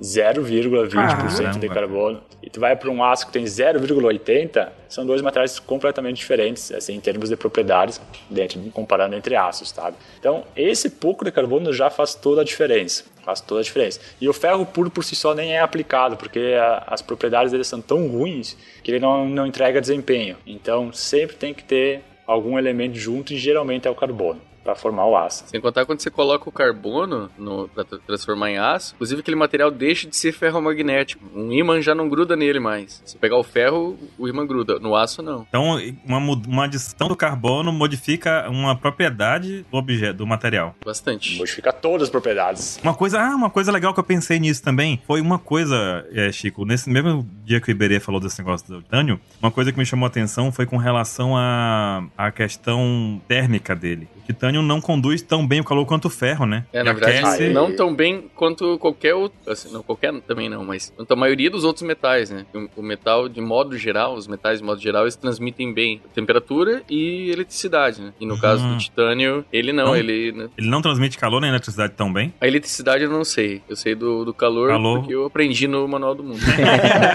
Assistiram o mesmo episódio. Sim, eu vi, eu vi. Eu achei interessante, cara, porque mudou tudo ali. Ele falou, vou esquentar aqui. Não esquentou nada. Eu fiquei, caramba, e aí, que, que é isso? Só um pontinho ficou vermelho e o restante, né? E eu esperava que a peça inteira fosse ficar vermelha com um maçarico ali. Eu falei, agora vai. Isso é por conta de ser uma liga metálica, né? Talvez o titânio, ele tenha um, um potencial de condução térmica maior do que a liga tem, né? É, uma liga metálica de titânio. Uhum. É. Mas o, e o carbono só adicionando 0, sei lá o que, já faz diferença no ferro. Uhum ali o que que faz, né? Misturar outras coisas. É igual a receita do Zelda. Não sei se eu tô jogando do Zelda aí, mas você vai colocando os materiais pra fazer a comida, né? De repente sai um prato bom, mas de repente sai um prato que é tão feio que ele fica todo pixelado, assim. Você não sabe nem o que, que é, sabe? Quando dá errado. É obsceno, né? Literalmente obsceno. É, e Gabriel, o cara falou, imagina assim, bota só 0,02% aqui com esse ferro que vai dar bom. Imagina o cara pra chegar nesse ponto de 0,02%, sabe? É o sal, né? É o salzinho. Assim, é o salzinho. Botar uma pitadinha. Tem, tem, tem, que fazer aquela posezinha, sabe? Jogando. O Salt Bay. Pra cima com o cotovelo esticado aqui. Vai bater no cotovelo. É assim que eles estão fazendo lá a Liga de Titãs Secreta.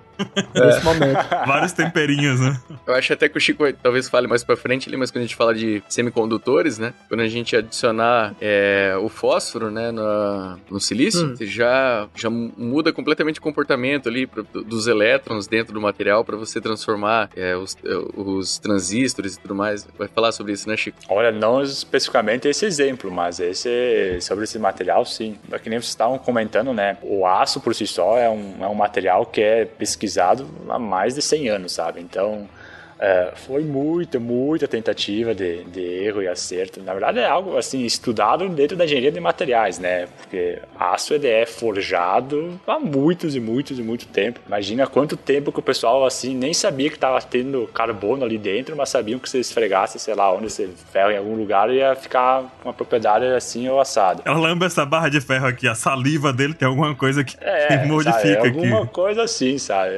Ou aquela questão, bah, o ferro que veio de tal local específico, ah, é milagroso. Mas na verdade é, sei lá, um, um minério de ferro ali que ele era mais puro, puro e simplesmente isso, ou, ou mais contaminado, e essa contaminação ajudava nas propriedades. Então, é, teve muito tempo ali que era mais assim, na, quase na, na, alquimia, mas quando começou a engenharia de materiais, assim, tudo mais, o aço é algo assim que tem uma indústria siderúrgica, assim, que produz todo esse material assim há mais de 100 anos, sabe? Então, é um conhecimento muito, muito, muito já maduro.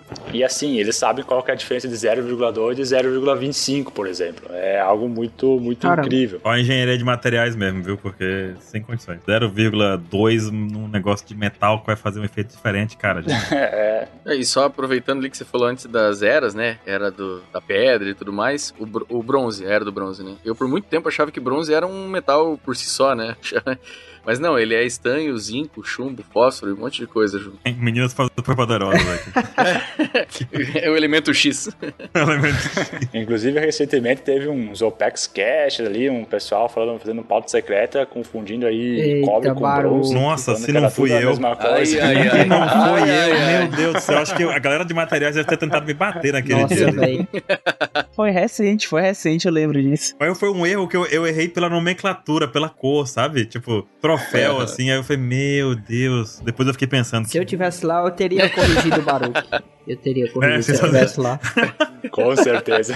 Cara, mas é muito, é muito fácil de confundir, né? Porque o ouro é ouro, é A, U, o prata é a G e o bronze não é um material, é uma liga. Isso é errado.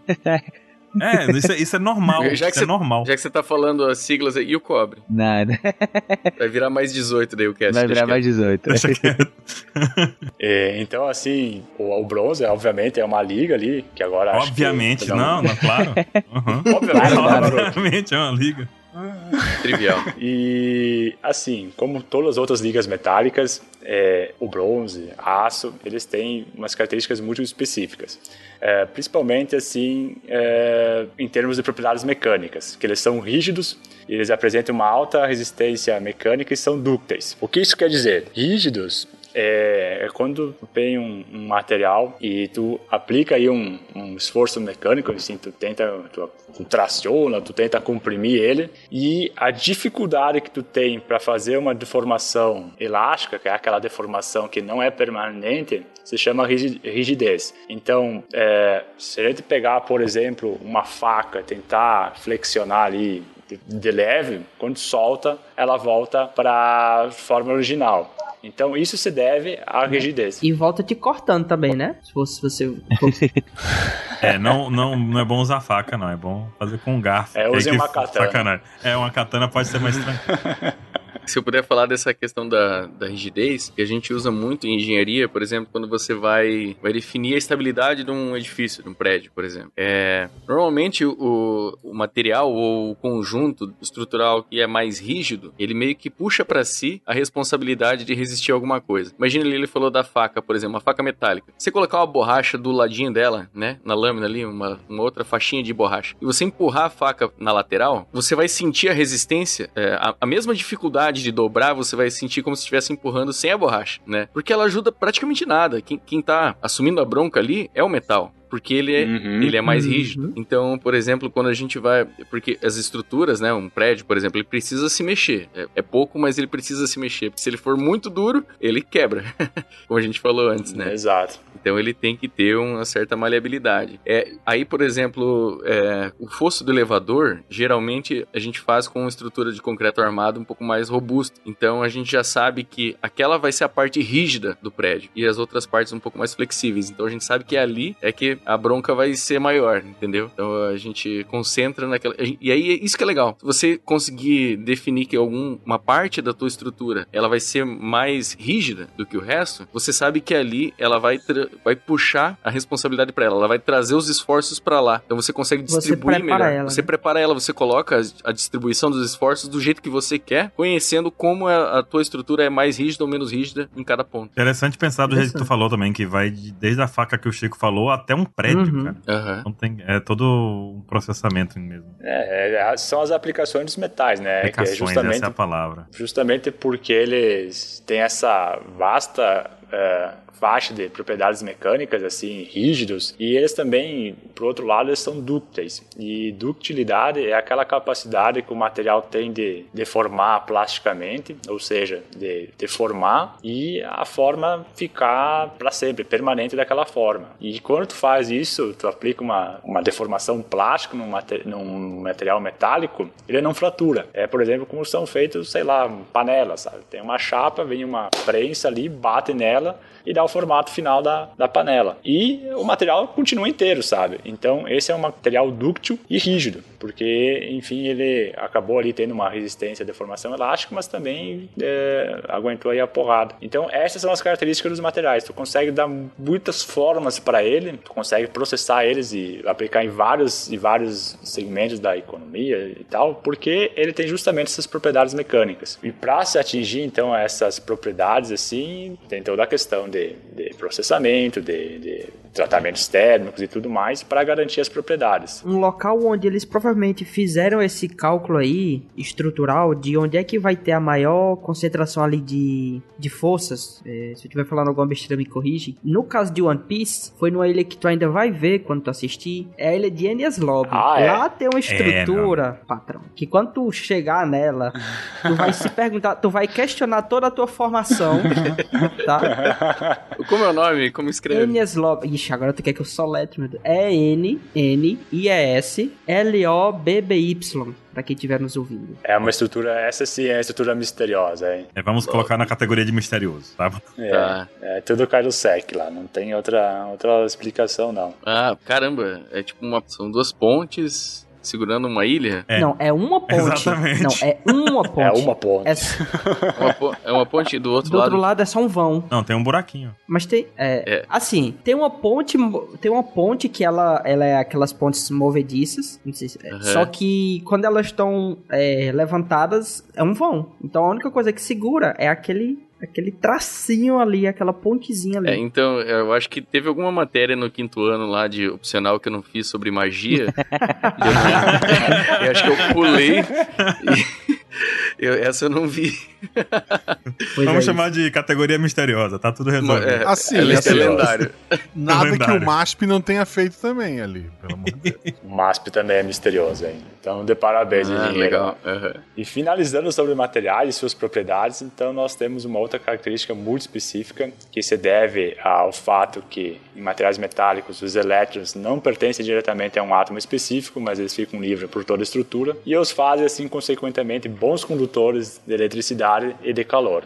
Esses materiais também eles não são transparentes à luz visível, que faz que eles tenham uma aparência lustrosa, tal como espelho quando estão polidos. Uhum. E também devido a essa questão de não terem os átomos arranjados e, e, tal, eles possuem propriedades magnéticas como o ferro e o cobalto, que se tu tentar colar um, um ímã, tu vai conseguir colar. E é justamente por essa questão ali do, dos átomos e dos elétrons não estarem arranjados. E é por isso então que o personagem Kid em One Piece ele consegue atrair tantos metais, mas só metais e alguns metais específicos para fazer seu golpe único, que é dar mãozada por aí. Uhum. Resolvemos a questão então, Chico. É isso. Kairosek não é metal, ou se for, não é magnético. Sabemos algo. Já sabemos algo. Pô, Já sabemos bom. algo. Porque se ele tava com a mãozão, mãozona de Kairosek, fácil. Nossa, imagina, que horror. Aí esse golpe ia valer alguma coisa. Coitado. Isso então, dito isso, nós apresentamos os metais, né? Essa categoria de materiais. E nós vamos para a segunda, que provavelmente é a segunda mais importante. Eu admito que eu sou metaleiro, tá, galera? Então, para mim, os Opa. metais estão sempre. Ah, tá. também, também tô dentro. E depois vem as cerâmicas e, por fim, os polímeros, que não. Tem, tem que falar também. Cerâmicas, galera. Telha e tijolo. Não? Muito bom. É pires, prato. é. Ghost. Ghost. Ghost. Já relacionou, foi longe demais já, eu acho. Desculpa. Nossa, velho.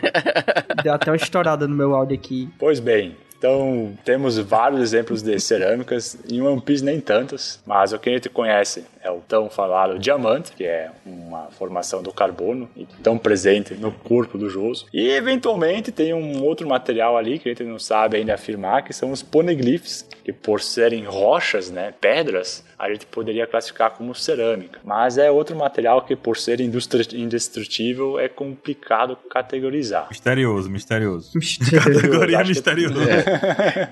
Eu só queria mandar um abraço para os ouvintes geólogos, né? Que normalmente quando a gente fala pedra, eles corrigem para rocha. E que o Chico começou em rocha e corrigiu para pedra. Isso eu achei genial. É que One Piece é o contrário. Ah, então tá. Então um abraço aos geólogos aí. Ah, me queimei com a galera, mas tudo bem. É que. Estamos aqui para isso. e então, assim, no One Piece nós também temos alguns exemplos mais presentes no nosso cotidiano, como os vidros das garrafas de cola, do aquário do, que tem no, no barco do, do Luffy. Nós temos também o almofariz. Alguém sabe o que, que é o Eu queria saber. Tá, Tô esperando saber. Fiquei esperando, eu que não pensei no Google, sabe? Fiquei esperando a hora da gravação pode perguntar. O que é um almofariz? É um chafariz de almofada. Nossa. Parece isso, né? Ou um nariz de. Um nariz fofinho, almofada de nariz. De um almirante, talvez. De um almirante, com certeza. Ah, tirou essa do bolso agora que eu vi. Só perguntas, né? Direto do.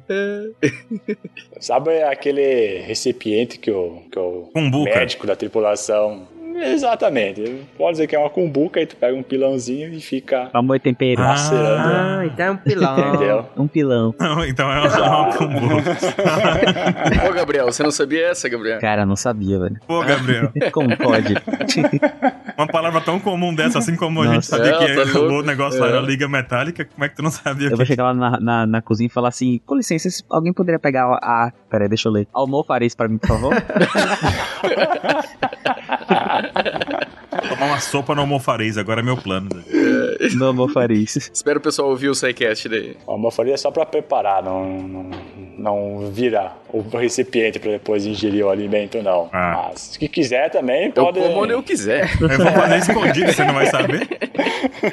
Teoricamente é só pra preparar, tá, gente? Mas, é, enfim, né? É que o pilão também vocês utilizem como vocês quiserem, tá, galera? Opa. Eita. Josu, Josu, Josu. Oh, Josu, Josu quer. Mas falando assim, mais especificamente, teoricamente, assim, mais dentro da visão de engenharia de materiais, o que é uma cerâmica? Hum. É um material que ele é composto quimicamente por elementos metálicos e elementos não metálicos. Existem exceções, como o diamante, que é só feito de carbono, mas geralmente são materiais que são classificados como óxidos ou nitretos ou carbetos, que é, sei lá, um exemplo assim, muito básico é o alumínio, que quando se liga com o oxigênio ele forma o óxido de alumínio, que é a famosa alumina, como vocês devem imaginar. Tem também o nitreto de alumínio, uhum. que é quando se liga com o nitrogênio, e o carbeto de alumínio, que é quando se liga com o carboneto. Cara, o carbono. carbeto não, não conheço ainda. Alumínio mora aqui perto, uhum. mas o carbeto eu não, nunca tinha. É engraçado assim do óxido de alumínio, que ele é um, uma cerâmica bastante utilizada em várias indústrias, porque ela tem uma alta dureza. E eu utilizei ela no, no meu mestrado, no meu doutorado, é, para produzir os materiais compostos que eu estava produzindo. Hum. Usando boro. E quando fui viajar pro, pro São Paulo. Olha lá, ele fez a matéria de bruxaria. Alquimia. eu fui viajar para São Paulo para fazer um. para processar os materiais lá, que tinha um equipamento específico. Eu tava muito aterrorizado porque ele é um pó branco. Eita! E aí eu pensando assim, como é que eu vou explicar esse, esse Caramba, tu levou isso no avião? Levei no é. avião, dentro de um saquinho transparente. Se tu me disser que o cara provou, eu vou ficar preocupado. O que, que, é esse pó branco aqui? Bota, lambe o dedo, passa o dedo assim, bota a língua de novo assim, fala, hum, Passa na gengiva, né? na gengiva, não tem isso? isso aqui é carbeto de alumínio, fácil. Detector organoléptico. Eu já ouvi história de gente com levando maisena. Não sei porque alguém levaria maisena pro exterior, gente levando maisena pro exterior e tendo que explicar. Eu acho que a pessoa fez só de sacanagem, tipo assim, quero ser parado. Tava com diarreia, certeza. Eu já fui parado uma vez pelo, pela Receita Federal lá, pra, me mandou abrir a mala, rasgou minha mala e o que, que tinha dentro era agulha de crochê da minha mãe. Nossa. Juro pra vocês. Meu Deus. Foi louco Jeff esse dia. Eu fiquei, caralho, velho, não vou abrir. O cara falou, pega a chave. Eu falei, calma, eu vou pegar a chave. Aí ele disse, não tenho tempo. Rasgou minha mala. Eu falei, caramba, a agulha ia explodir. que que é isso, velho? Aí eu falei, não, calma, amigo. Não, calma, calma. Aí ele, não, vamos abrir agora aqui, não sei o que. Abriu minha mala, olhou e tinha uns, uns tricô da minha mãe. E ela colocou um monte de agulha no meio assim, mas, pô, eram agulhas de tricô. Não sei o que foi que virou no raio-x, sabe? Deve ter virado um negócio absurdo, não sei. Sei que o cara rasgou a mala, aí de repente eu falei assim, tá. Aí ele tirou tudo do lugar pra ver o que, que tinha dentro. Aí eu olhei pra ele assim, tá, e agora pra arrumar eu vou arrumar sozinho? Com certeza, cara. Sozinho. Tá tudo bem, tá liberado. Eu falei, liberado como? Tu rasgou minha mala? Caraca, velho. Tricota uma nova, meu querido. cara, esse dia foi louco. Se tu tivesse óxido de alumínio, tu ia se incomodar mais, hein, Baru? Olha, eu acredito e que olha... tu teve sorte, hein, Chico? Passou liso. Passei liso, graças a Deus. Mas tem teste rápido que você, que você pinga ali na cocaína que ela fica azul. Não sei no, ox, no na alumina aí como é que fica. Espero que não fique azul. manda um pouquinho pra nós aí que a gente testa aqui, Chico. Beleza. É, manda pelos correios. Vai passar. e então, no caso específico do, do diamante, ele é só composto de carbono, então é, ele é classificado, obviamente, ele foge dessa teoria, dessa regra que tem que ser um elemento metálico ligado com não metálico. Uhum porque ele apresenta muitas propriedades de materiais cerâmicos. Então ele acaba entrando também como um, um cerâmico. Eu falei da alumínio, né, que é um material uh, branco. Mas assim, eu não consigo imaginar o alumínio no meio da cerâmica. É igual o negócio do, do carbono no aço. Uma pitadinha assim, o cara dá uma pitadinha assim de alumínio, assim. De alguma coisa de alumínio no. A cerâmica é constituída por alumínio ligado com oxigênio. Entendi. Ah, então. É tipo você pensar, por exemplo, o carbono no gás carbônico, que é um gás, e o carbono no diamante, que é uma, né, uma cerâmica. Entendi. Ou o carbono no grafite. Tipo, o elemento é uma coisa, mas o material é outra outra, né? Uhum. Exato. Se fosse basear aqui na fórmula que tá aqui, que eu sei, né? Não, é, não que tá escrito aqui no roteiro, a proporção é de, é de 3 para 1, né? Então não é só 0,2%. É, é muito alumínio misturado com muito Mas oxigênio. Mas aí que tem uma diferença crucial. Na liga, não tem uma ligação química. É o um material lá numa solução, numa mistura. Pode ocorrer ligações químicas, tá? Dentro de uma liga. Aí, por exemplo, no caso do aço, quando tu coloca muito carbono, ele vai reagir, esse excesso de carbono vai reagir com o ferro e vai formar a cementita, que é o carbeto de ferro, carboneto de ferro, algo assim. E aí, isso aí seria uma cerâmica, ele precipita, ele fica ali, digamos assim, tem um monte de ferro ao redor de esse precipitado de, de carbeto de ferro. Uhum. Então, ali temos uma liga metálica, a reação que ocorre ali é entre o ferro e o carbono, mas esse, esse material ali é basicamente ferro e ali no meio tem disperso alguma cerâmica, assim, de modo bem grosseiro. Alguma fase que é carboneto de ferro, ou carboneto, agora não me lembro, de cementita. Uhum. No caso da cerâmica, o alumínio, o átomo alumínio, está ligado com o átomo de oxigênio. Então aqui nós temos dois átomos de alumínio para três de oxigênio. Aí nós temos uma cerâmica. E esse material, então, ele acaba, essa fórmula se acaba se espalhando ali, né? Ele tem toda uma estrutura, então ele consegue, por exemplo, por exemplo, né, como tu falou ali... Telha e tijolo? É, por exemplo, tijolo. O que, que tem de cerâmica avançada? Hum. Agora vocês pegaram, cara. Não, eu, não, não é avançado não. Eu quero saber o que, que tem de cerâmica. Porque assim, a visão que eu tenho de cerâmica, é o que eu tenho aqui, é um pires, como eu tava falando com o Durval no começo. Não é um pires, é o que mais? É um. É um tijolo, é o piso que a gente pisa. Sei lá. É o Ghost, o cara lá fazendo o vasinho de cerâmica lá que o Guacha puxou. É tipo o vaso de flor ali, mas como tu fala que tem alumínio no negócio, aí me dá uma bugada na mente, entendeu? Tipo, vidro, eu entendo que vidro é cerâmico. Eu já não entendo. Mas eu não entendo como alumínio pode ser cerâmico, sabe? Parece que alumínio. Aí, aí que tá, é porque a gente tá acostumado a chamar o material alumínio metálico de alumínio simplesmente. Mas é o alumínio, o átomo que tá ligado ao oxigênio é outra coisa, entendeu? É outra substância, Entendi. é outro material. É porque a gente tá acostumado, é só por isso. Então vai lá no começo aquela uhum. coisa de das quatro regras ali, né? Dos conceitos de materiais, os quatro pontos importantes. Em algum momento o alumínio é flexível nesse aspecto. Então lutando com outra coisa, forma outro material que seria o que a gente está acostumado e o que pode vir a ser, que vocês estão falando aqui, tipo, de exemplo Isso de aí. alumínio, né? Isso. Eu pensei no pote, ao almofariz. Esse é cerâmica. Pensei logo de cara, almofariz, claro, cerâmica. É. É, e por exemplo, o vidro, o tijolo, a telha, eles são classificados como cerâmicas tradicionais. Se tu for pegar a composição química desse material, Baruch, tu vai se espantar com a quantidade de metais que tem ali, é de elementos que são classificados como metais. A sílica, né? A sílica, a sílica é outro exemplo do caso aqui de um sílica do vidro. A sílica do vidro. É, mas ela é metal. E, mas aí a característica do metal não é não é não ser transparente? Não, vamos vamos, vamos com calma. É. A sílica é uma cerâmica porque ela é, tem o silício. Ah, o silício, desculpa, é um... eu, eu, falei bobagem. É. é o silício que eu quis dizer que é metal. O silício é um metal que está ligado quimicamente, ligação primária ali, uma ligação iônica com oxigênio. E aí então nós temos um material que não é nem oxigênio e nem silício. Ele é óxido de silício, é a sílica. Material é, misterioso também. Que é areia. Areia, é. Areia. Ah, então quer dizer que o, que o crocodile esse tempo todo é isso, esse nome bonito também aí. É, exatamente. e aí tu processa a areia e tu transforma o vidro. Se tu pega, por exemplo, a argila que faz, que é usada para produzir telha, é, ela são, são minerais é, sílicas, feldspatos e quartzo e assim vai. E é composto por fósforo, por silício, por alumínio, por manganês. E são com oxigênio, é, nitrogênio. Então são compostos bem é, uma estrutura complexa comparada ali com o óxido de alumínio que forma um material cerâmico, por exemplo, tradicional. Então a cerâmica se utiliza de um elemento metálico classificado na tabela periódica mas também ligado com um não metálico, por exemplo, o oxigênio, e forma um material novo, digamos assim, novo, que é, é uma cerâmica, que é um óxido de alumínio, por exemplo. Mais ou menos? Mais ou menos. Eu tô ainda bugado com algumas coisas, mas eu aceito, eu aceito. Não, não, não vamos lá. Tem que falar as dúvidas aí que a gente vai resolver. É com relação a... É porque, assim, a ideia de cerâmica na cabeça tá muito fixa, sabe? Então eu tenho que destruir essa, essa ideia que eu tenho de cerâmica e aceitar que vocês estão me dizendo que é muito mais ampla, né? Que envolve uma questão do material usado na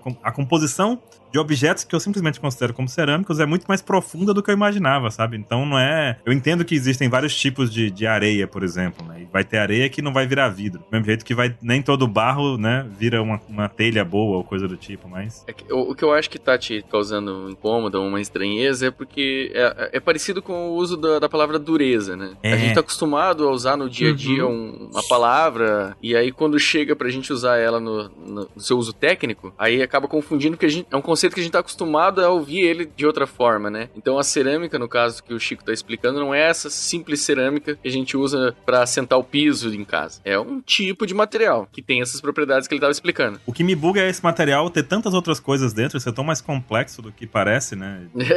Visualmente, assim, eu entendo que é. é um negócio bem louco, porque ele também tem a parte do metal, pelo que vocês estão me dizendo, mas ele não tem as propriedades que o metal tem. Aí vai naqueles quatro pontos e aí buga tudo ali que mudou a fórmula, ele mudou um elemento metálico. É que na tabela periódica a gente tem alguns elementos que a gente classifica eles como metais. Mas é porque. Mas uma coisa é o elemento da tabela periódica ser um metal e outra coisa é você ter uma liga, um material metálico entendeu? São duas coisas diferentes. Então você pode ter um elemento que é um metal fazendo parte de um material que é cerâmico. E isso garante esse material ser com essas características assim, de dureza, e ao mesmo tempo é, frágeis, né? Tipo, vidro, por é, exemplo. Tem que levar em é consideração é aquelas quatro coisas: o processamento, é, aquelas quatro coisas é que é legal. Aquilo ali que é interessante, isso. porque parece que é uma fórmula super ultra complexa. Mudando um 0,000 alguma coisa, o resultado é diferente já. Genial. Inclusive, falando sobre a estrutura, é, por exemplo, um elemento da tabela periódica que a gente não considera estritamente um metal, que é o hidrogênio, no centro de Júpiter, a gente entende hoje que é, ele é feito, ou possui pelo menos, hidrogênio metálico. Mas o que, que isso significa? Não é que ele é um hidrogênio que parece uma barra de ferro, não é isso. Mas é que ele tem propriedades metálicas. ele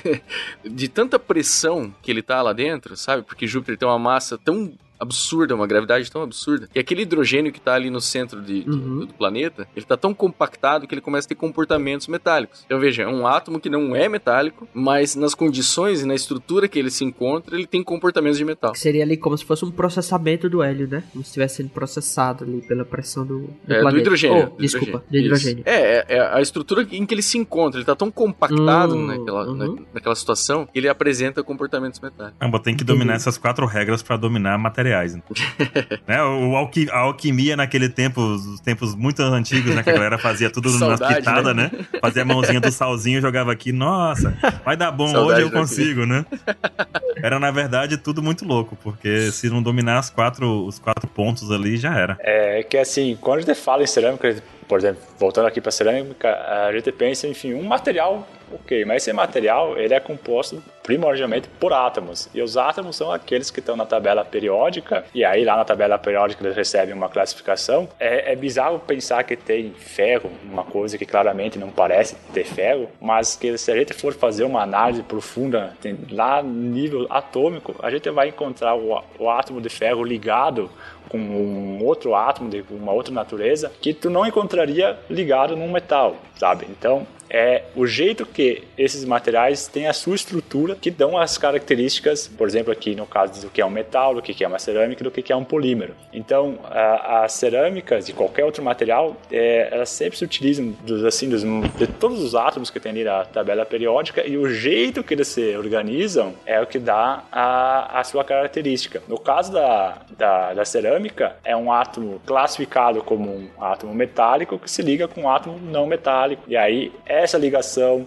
essa, esses dois tipos de átomos vão dar essa característica ao material como sendo uma cerâmica. E aí então temos todos esse grupo gigantesco de materiais que se classificam como uma cerâmica, desde o vidro, do diamante e do, da, da sílica, da areia. E no fim das contas, o que sai de cerâmica também tem a questão da dureza, né? De tudo isso que falou do metal Exato. tem suas próprias propriedades. Próprias propriedades é muito. tem suas propriedades bem definidas, então. É, e a cerâmica, ao contrário do metal, ela é um bom isolante térmico uhum. e elétrico, né?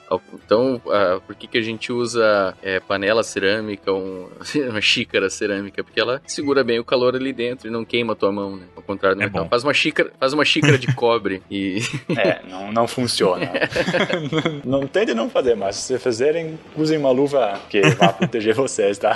É, aqueles, aqueles protetores de joelho de corredores de moto, né? Não sei como é que chama, piloto de moto, né? Hum. MotoGP, essas coisas que quando eles é, vão fazer a curva, eles deitam bastante a moto, né? E eles encostam uhum. o joelho no chão, aquilo lá tem cerâmica, que é pra proteger da temperatura. que legal. Ó, oh, muito boa essa, hein? Senão o, o, joelho do cara não rala, mas pega fogo, não é isso? Exato. não adiantou nada. Ao mesmo tempo, a gente usa é, telhas de cerâmica, né? Pra isolar, pra para evitar Perfeito. que não Também, esquente né? tanto do lado de dentro, que ele é exatamente por essa questão. Muito bom. Exatamente. Uhum. Interessante. Uma coisa interessante da cerâmica é que ela tem propriedades que são parecidas com, com os metais também nelas. Tem rigidez, ela tem resistência. É... Só que elas não são dúcteis. Não são elas dúcteis. são frágeis. Hum. A, a, ductibilidade é aquela capacidade, é uma explicação clássica, né? A capacidade de você transformar aquilo num fio. Então, pega uma sacolinha plástica de mercado, você pega e estica ela com a tua mão, ela vai se afinando e formando um fio, assim. Então, ela é dúctil. Agora, você pega um giz de quadro, né? Giz. Você puxa ele, ele se quebra de uma vez só. Então, ele é frágil. E se você tiver força suficiente, você consegue pegar uma barra de ferro e transformar num fio puxando também. Exatamente, Exatamente. porque ele é dúctil.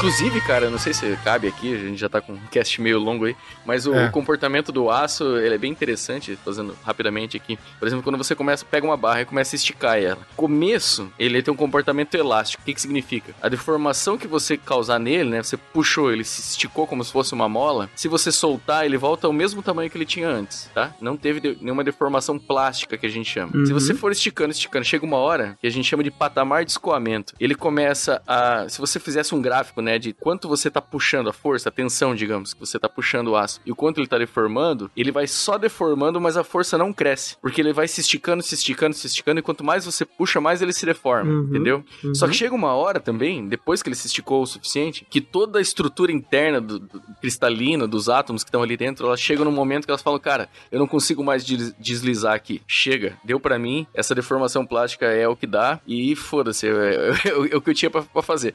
Aí você começa a puxar puxar mais, e, e aí a tensão começa a subir. Isso que é interessante. A gente chama de encruamento. É quando você começa a puxar o aço, ele vai esticando, vai esticando, de repente chega uma hora que ele para. Ele para de esticar e de repente ele faz muita força. E aí você faz, faz, faz, até que uma hora ele rompe, entendeu? Então são essas três fases: a fase elástica, que é quando o que você puxa ele pode voltar sozinho. A fase do escoamento, que é a fase plástica, então aquela deformação que você fez, que ele se esticou, essa não volta mais. E aí tem o encruamento, que ele deformou o que ele conseguia, esticou o que dava e falou: olha, aqui é só você rasgar meu braço, é igual o Luffy lá eu vou rasgar meus braços. Dali pra frente não dá mais. Isso aí é uma coisa muito interessante de você procurar no YouTube vídeos assim. É, curiosamente, é a única coisa que eu lembro das minhas aulas de engenharia dos materiais na, na faculdade. São esses vídeos aí. Curiosamente. Metaleiro também, teu Durval.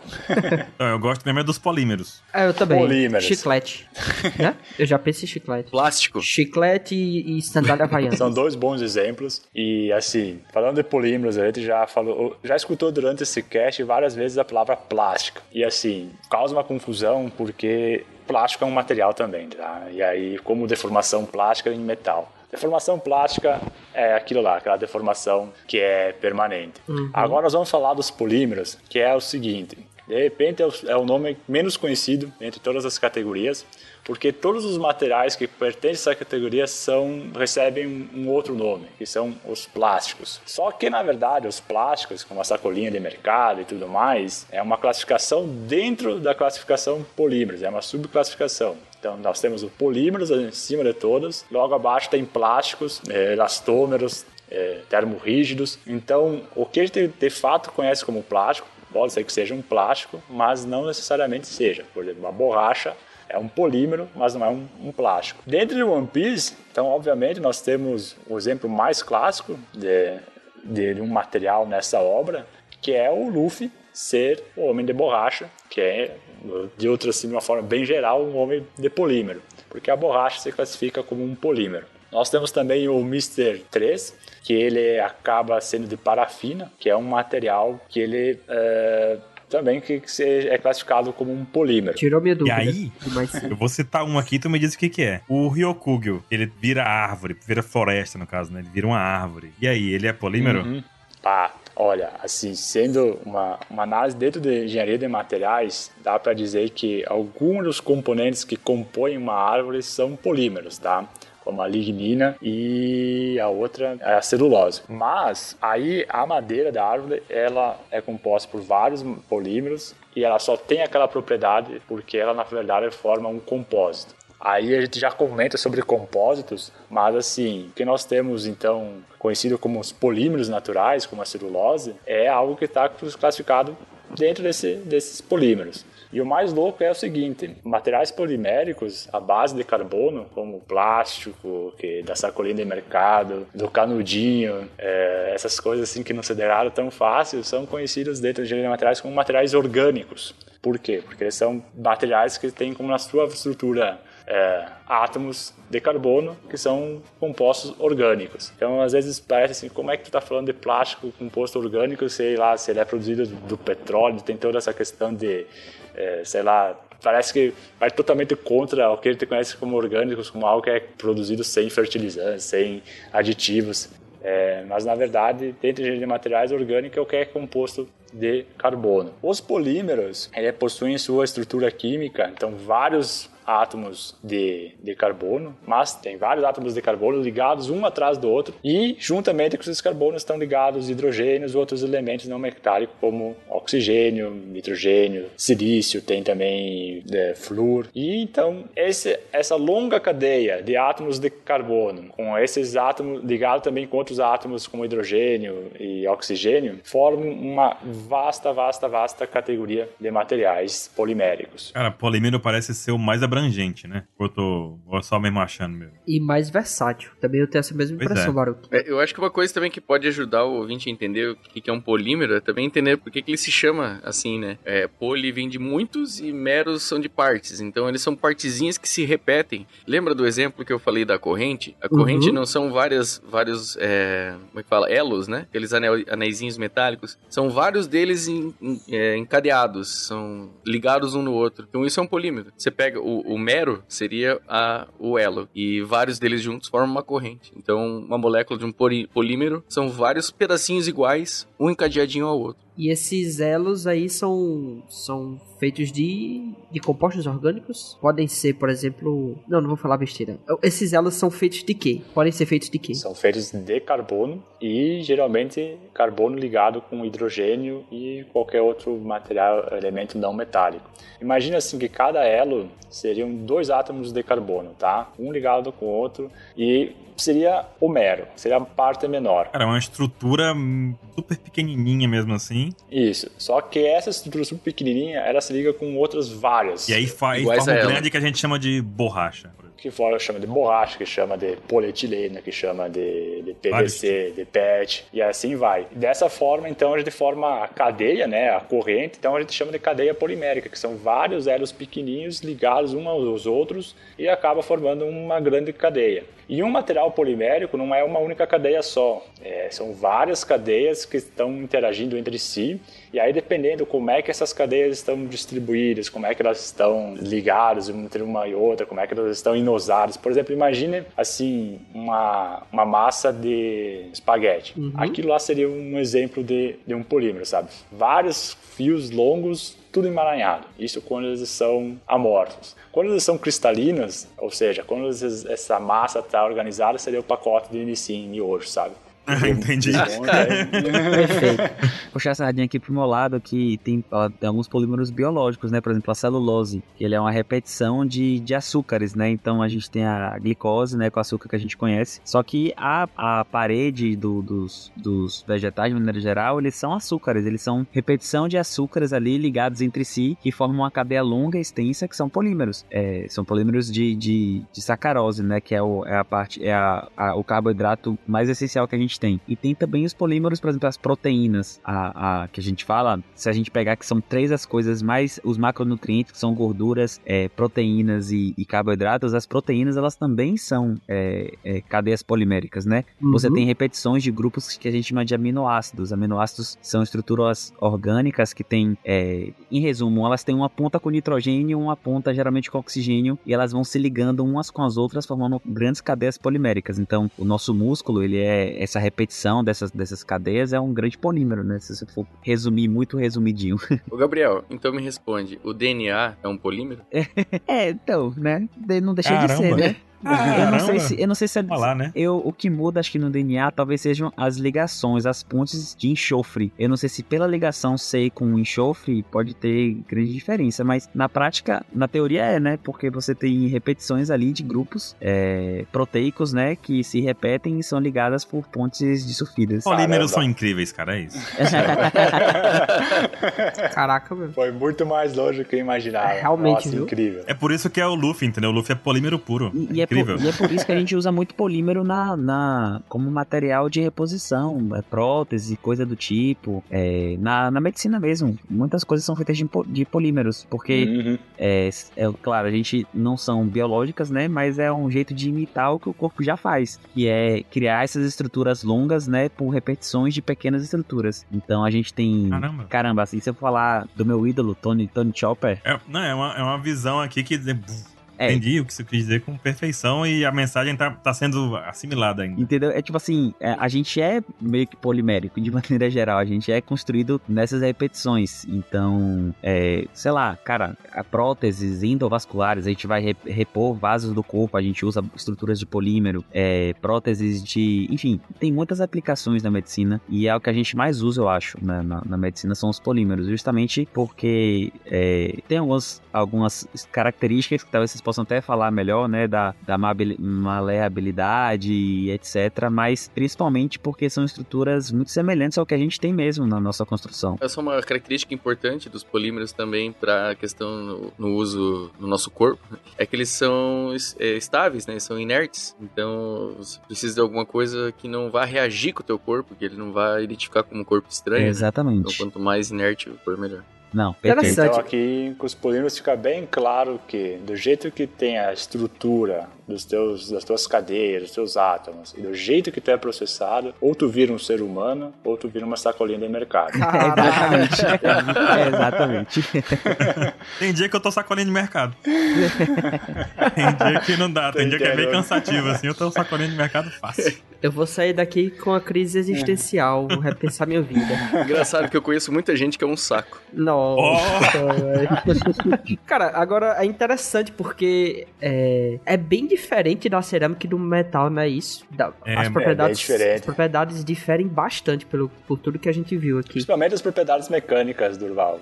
A gente viu ali que metais e cerâmicas em certo nível têm semelhanças, semelhanças, mas os polímeros assim eles são bem diferentes. Eles são extremamente dúcteis, ou seja, é muito fácil de fazer um fio com uhum. ele. E eles são, por isso, eles são bastante utilizados para formar produtos com formas complexas, tá? É, existem vários tipos de processamento que garantem isso. E algumas outras propriedades, que nem já foi falado aqui, que ele é inerte a um grande número de ambientes, ou seja, o nosso corpo humano, ele não é um ambiente assim tão uh, fácil de lidar, assim, ele é bastante agressivo, então tem que ter um material que ele seja inerte, e inerte é, significa não reagir com o que tem no corpo humano. Perfeito. E ele possui uma baixa resistência térmica e uma baixa condutividade elétrica, e ao mesmo tempo que eles não são magnéticos. A gente tem que ser um polímero, ele vai se degradar a temperaturas de 100, 120, vamos botar 500 graus Celsius, e para cerâmica isso não faz nem cócega, por exemplo. Uhum. Então, a gente vê que são propriedades muito, muito distintas. A estrutura é completamente distintas aqui,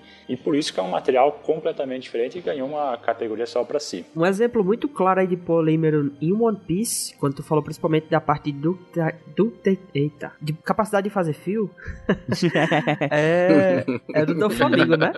Exatamente. Muito provavelmente os fios que ele faz são fios poliméricos agora. Qual fio polimérico é um, é um mistério. Aí entra na categoria misteriosa de novo, mais é. um pra categoria é, misteriosa. E, e é por isso que não é tão estranho o despertar dele ele conseguir se remendar por dentro, porque no final das contas, é. polímeros servem pra isso. Putz, agora. Caraca, velho. Olha só.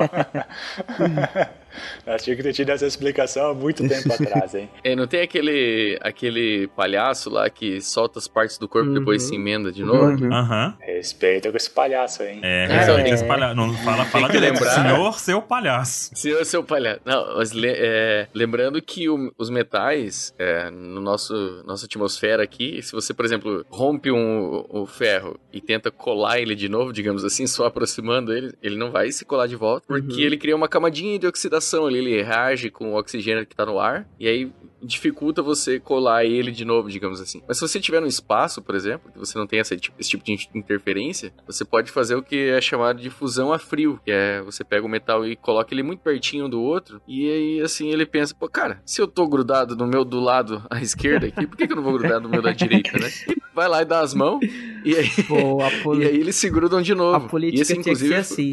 É, tinha que ser, né? É, e, inclusive, esse, esse, foi um dos problemas da sonda Galileu, que foi é, enviada para acho que foi para Saturno, se eu não me engano, que a antena dela não abriu totalmente porque um dos, uma das dobradiças tinha fundido a frio por causa desse Olha tipo, só. Uh -huh, por causa desse tipo de propriedade. Tá de é sacanagem. Nossa, mano. Sabe o que me lembra isso, Lennon? É. Erro 99999. isso eu não sei resolver. Acho que ninguém tinha pensado nesse problema naquele momento assim, tipo, não, isso aqui não vai, isso aqui a chance de acontecer é mínima. Pô, é. Tá tranquilo. É, pelo amor de Deus. Chegou é, na hora. Exatamente. Hum, é tão óbvio, é tão óbvio que que os metais vão se fundir no espaço. Como é que eles não pensaram é, nisso? Pois é, né? Uma coisa simples dessa. os caras conseguiram chocar uma sonda em Marte porque metade da equipe tava usando o sistema métrico e a outra metade o sistema Nossa imperial. Senhora. Então... Metade de sacanagem também, tudo, meu Deus. Não, isso é verdade. Tem seu de menos, Cara, mas tudo bem. o Kenshin faz isso também. O Kenshin de Samurai X, ele corta um rabanete com a espada dele. É tão rápido que quando ele corta, o rabanete separa, ele bota de novo junto e gruda. Mas aí estamos falando de magia, né? Magia da animação. ah, isso tá de sacanagem. É, no, no mundo dos materiais, não, assim, pelo menos na atmosfera oxidante que nós estamos vendo, é um, um a uma atmosfera de pressão, não. Não é assim que funciona. É um corte tão limpo não. que nem oxidou. isso, isso é no caso dos metais, né? Só que no caso dos polímeros, existe essa possibilidade de, de fundir novamente? Existe, né? Se eu cortar um chiclete no meio, eu posso juntar eles de novo, ou não? É que é uma questão assim. molecular, eu não sei responder, Chico, o que, que você diz. Olha, se tu, assim, se tu pega o chiclete e racha também, tu vai acabar as, as moléculas que quando tu cortou ali, elas, essas não uhum. se ligam mais. Mas aí depois tu começa a pegar as moléculas que sobraram, tu começa a misturar elas de novo e aí forma o material, uh, o chiclete de novo, tá? É, é uma capacidade, mas assim, se tu pegar os dois chicletes e deixar junto, aí é, não, não, não sei se vai grudar de novo. Não, bem assim gruda. E se você mastigar o mesmo chiclete por um mês, aí também vai virar pó. Fica delicioso, hein? É. Ah, mas polímero é incrível. Eu quero saber dos compósitos, agora de árvore. Então Falado sobre metais, cerâmicos e polímeros, tem um outro grupo, um quarto grupo, se assim pudesse dizer, que são os compostos. Se fosse para existir uma quarta classificação, seria os compostos. É o pessoal que tem um, um posto de gasolina. No, nossa! Nossa! Eu faço parte do, dos 100 postos, então, né? Eu também sou sem postos. É, o material compósito, ele é basicamente um material que é composto por dois ou mais materiais individuais. Não é necessário ser uma cerâmica ou um metal. Pode ser duas cerâmicas ou dois, dois metais, ou, uhum. enfim, dois polímeros, mas é quando tem dois materiais que são processados juntos e se torna então um material que acaba tendo as, tanta propriedade de um material quanto outro material. Se a gente for pegar, por exemplo, aqui um exemplo que possa encaixar dentro do One Piece é a madeira, como já foi dito aqui, que é um polímero natural e que é feito de lignina e de celulose. Esses dois materiais sozinhos, eles têm suas propriedades, têm, cumprem as suas funções, digamos assim, mas quando eles estão juntos, nós conhecemos a madeira como ela é, porque existe uma sinergia dessas propriedades, ou seja, as propriedades daqueles dois materiais, a lignina e a celulose, se somam e dão algo ainda mais. Então a madeira acaba tendo todas aquelas propriedades, ser um material leve, resistente, enfim, que é tão versátil tanto na nossa indústria, no nosso dia a dia, porque, enfim, ela combina vários materiais. Hoje em dia, muitos e muitos materiais compostos são feitos com base polimérica pega o polímero, que a gente viu que eles têm propriedades bem diferentes de metais cerâmicos, e incorpora nesse material polimérico uma cerâmica, por exemplo. Então ele perde um pouco das propriedades poliméricas, mas ganha de cerâmica. Então ele ganha uma vasta aplicabilidade. E em One Piece a gente tem um pouco disso lá, que tem a árvore Eva, né? Que é uma árvore, mas ela consegue transpor, transportar a luz da superfície para 7, sei lá, quilômetros abaixo do, do mar, sabe? As raízes uhum. dela chegam tão distante e ela consegue carregar a luz, né? Então seria uma característica. São de então, fibra ótica. Fibra, exato, uma árvore de fibra ótica. Exatamente. É como se tivesse ali lignina, celulose e fibra ótica. Ah. Tudo numa árvore Os compostos, então, são tipo, são tipo polímeros aditivados. Esses são uns são os compostos da base polimérica, mas isso hum. pode acontecer a base cerâmica, a base metálica. Compostos é incrível, então, mais incrível ainda. É mais incrível ainda. É agora, assim, a engenharia de materiais está bastante debruçada aqui nos compósitos, porque aqui, aqui sim tem uma, é sem limites a capacidade de, de, gerar propriedades e aplicabilidade de materiais. Agora a gente chegou nos materiais lendários. agora sim. Muito provavelmente um Karyosek e um Poneglyph estejam ah, classificados aqui, sabe? Chegamos no Mas ponto. agora, o que, que foi misturado para formar um Karyosek e Poneglyph é, é difícil de dizer.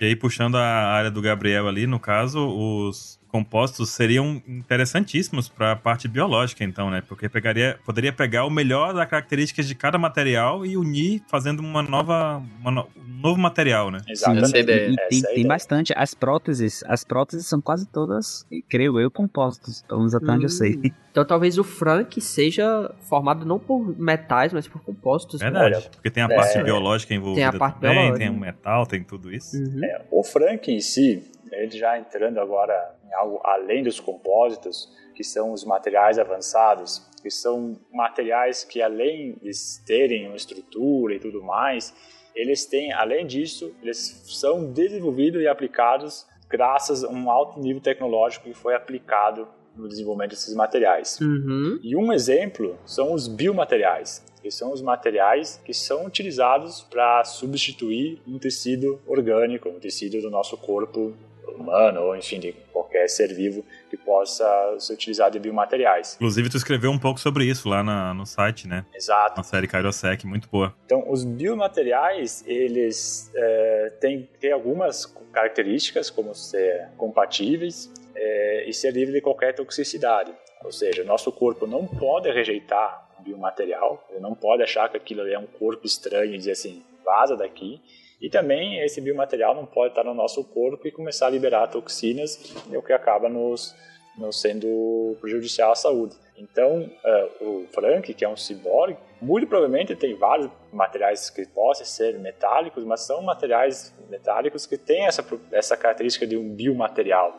Então é um material mais avançado. É, o outro exemplo de materiais avançados são os semicondutores, que aí eles possuem propriedades elétricas é, intermediárias entre condutores elétricos, que são os metais, e isolantes térmicos, que são polímeros, e cerâmica. Cerâmicas também podem ser condutores em algumas condições, mas geralmente a gente diz que são isolantes elétricos. Então são materiais que são extremamente organizados. Imagine assim, é, os átomos dentro desses materiais estão assim, cada um na sua posição muito, muito precisamente. Uhum. E os semicondutores são meio que imprescindíveis hoje em dia, né? Tudo é a base de semicondutor, né? Hoje sim, hoje a tecnologia mais básica que a gente utiliza tem semicondutores assim em grande quantidade para que garantir que ela funcione. Só que assim, não basta os materiais estarem os, os átomos estarem organizados. Tem que ter alguma coisa incomodando ali no meio, que são as tais impurezas que até o Leno estava comentando antes, que são essas impurezas que garantem essa propriedade semicondutor.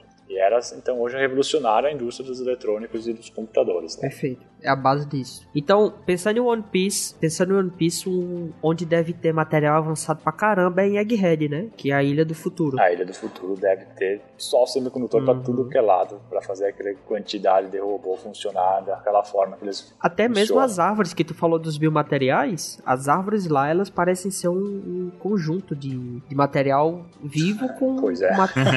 é tudo, né? Talvez até mesmo, Baru, que o, é. o, a árvore Eva, né? É verdade, ela Eva poderia ser um condutor, talvez. Ou uma coisa é. construída não orgânica, né, no caso. Ou pode ser orgânico também e também ser. Uhum. Um compósito que tem, sei lá, algum semicondutor ali. Mas aqui a questão é que, que é condução elétrica, tá? E eletricidade e luz nem sempre é a mesma coisa, tá? Então, agora não são a mesma uhum. coisa. É, então tem, tem essa diferença. O outro, outro material que pode ser classificado como avançado são os materiais inteligentes. E esses materiais respondem de maneira muito específica para cada ambiente e estímulo externo que eles recebem. Em One Piece, eu não sei se o Oda foi pesquisar ou mas Com ele... certeza. Com certeza. ele trouxe um exemplo de um material que se chama Wapo Metal, que é um material que simplesmente tem uma memória de, de forma. É o nitinol, né? O nitinol. É, esse aqui no nosso mundo, fora do One Piece, tem o nitinol, que é um metal que, por exemplo, ele é muito utilizado é, pra, em em corações e tal, para as obstruções de artérias e veias, porque quando tu insere ele no, corpo, ele tem que estar num formato assim que tu consiga colocar ele no corpo. Quando tu posiciona ele, a própria temperatura do corpo vai aquecer ele e vai fazer com que ative ali uma reestruturação do, do metal e a forma original dele, que não é a forma que ele entrou no corpo, vai voltando aos poucos. E aí quando ela atinge a forma original, ele consegue uh, dilatar a, a veia, a artéria e acaba tirando a obstrução e, enfim, é, garante a boa circulação. Para o ouvinte entender, é um metal que você, na hora, tem algum processo, né? Voltando lá naquelas quatro fases, né? Tem um processo de fabricação. Fabricação não, mas se você aquecer e aplicar força nele, você consegue moldar ele numa certa forma. E aí, beleza. Depois que ele ficou preparado naquele formato, você pode fazer o que você quiser com ele. Você estica, você dobra, você amassa, você faz o que você quiser com ele. A hora que você aquecer ele de novo, ele volta àquele formato que ele estava antes. Isso é muito louco cara. Isso é muito cara, legal. Tá em materiais inteligentes, mas poderia ser como, como na categoria misteriosa também, né? É. um negócio desse, velho. Não tem nada que entropia e entalpia não, não responda a barulho. Então, só tem que acertar os cálculos aí. e por fim, dos materiais avançados, temos os nanomateriais, que são qualquer outros materiais que a gente falou até agora, só que eles estão numa escala nanométrica.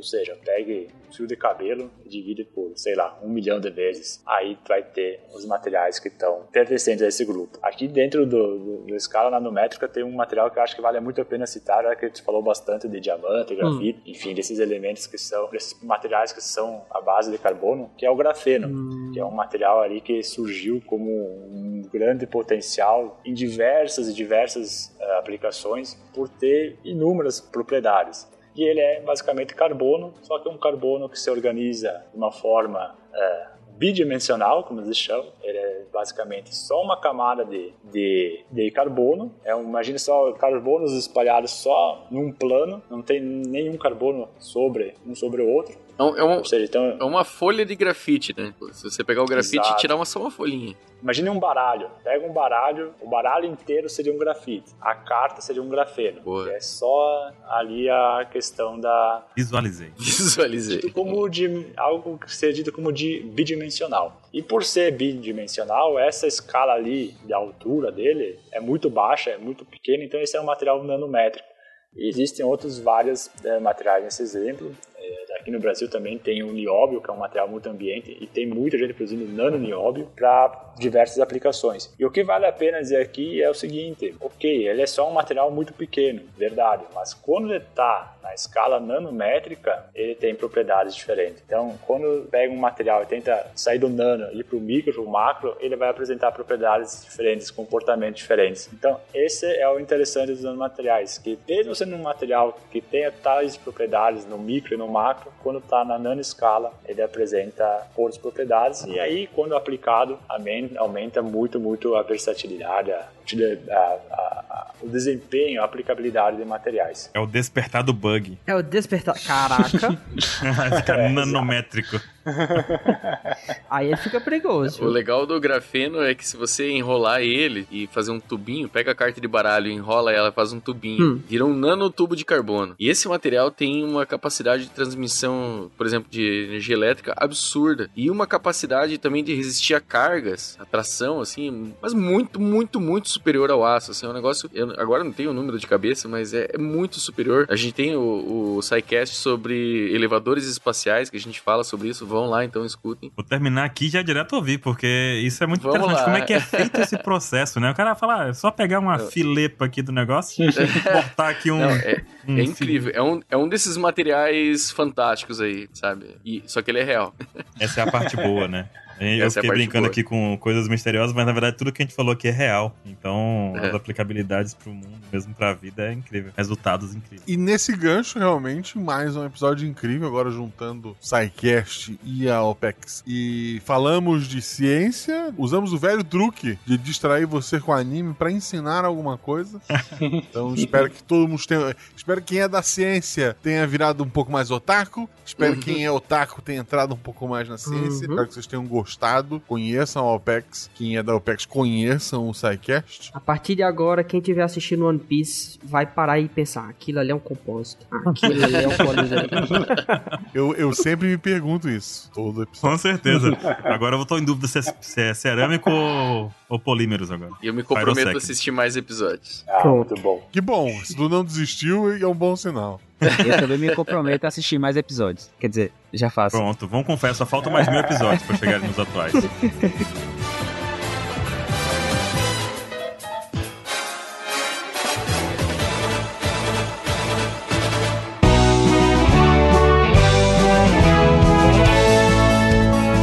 Chegamos na sessão de recadinhos do SciCast. Eu sou a Jujuba, passando aqui só para avisar que se você ouvinte quiser ajudar o projeto a continuar divulgando ciência de forma divertida, você pode através do PicPay, Padrim ou Patreon. Além do SciCast, você ajuda a manter outros projetos da casa e a manter o site também, com a nossa produção diária de textos incríveis. Caso você ainda não tenha visto, a gente editou o patronato para esse ano. Temos novidades bem legais esperando por vocês. Os nossos lindos patronos que apoiam e amam o projeto tanto quanto a gente. Os links vão estar tá aí no post. Fora isso, se você quiser entrar em contato com a gente para dúvidas, sugestões ou, enfim, recadinhos quaisquer, é só mandar e-mail para contato@sicast.com.br. Por hoje é só e eu encontro vocês na semana que vem.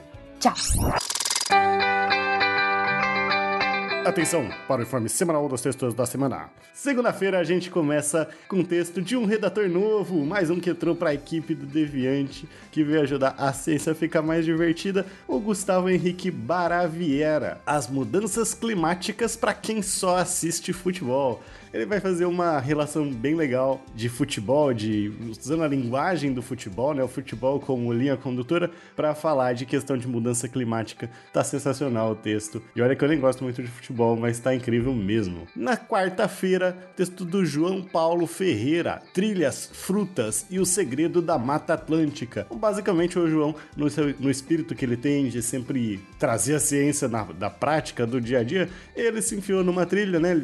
Trilheiro, entrou ali na Mata Atlântica, na região de São Paulo, ainda tem um pouquinho, e foi observando, né? Foi observando com um olhar de cientista, trouxe algumas frutas que ele encontrou e fez toda uma pesquisa por trás dessas frutas para entender o que, que elas são, se elas são da Mata Atlântica mesmo, se elas vêm de fora, e também uma parte que eu acho bem legal da ciência de que é pegar essas, essas frutas e, e essas frutas nativas mesmo, muitas vezes, e ver o potencial medicinal, o potencial para saúde que elas têm. Então tá bem interessante o texto para a gente ver isso, que a gente sabe, né? Muitas vezes do conhecimento popular vem essa sabedoria de, de algumas frutas, mas a ciência tá sempre de olho, ela não, não deixa escapar, né? Tá sempre em diálogo com esses outros conhecimentos.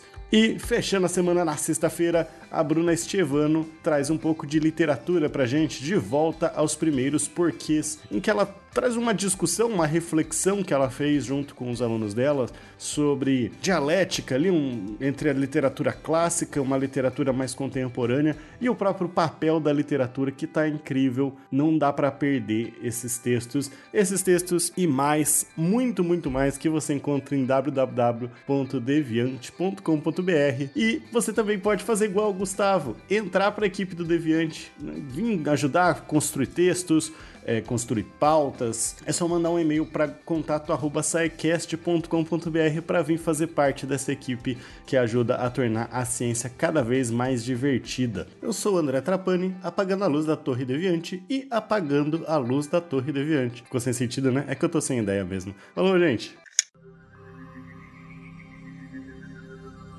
Se a ciência não for divertida, tem alguma coisa errada. Tem que ser divertida. A coisa mais divertida que tem é a ciência.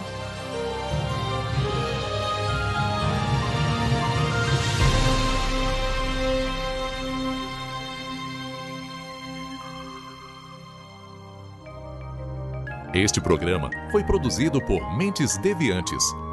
deviante.com.br. Este programa foi editado por Tapcast. Edições e produções de podcast.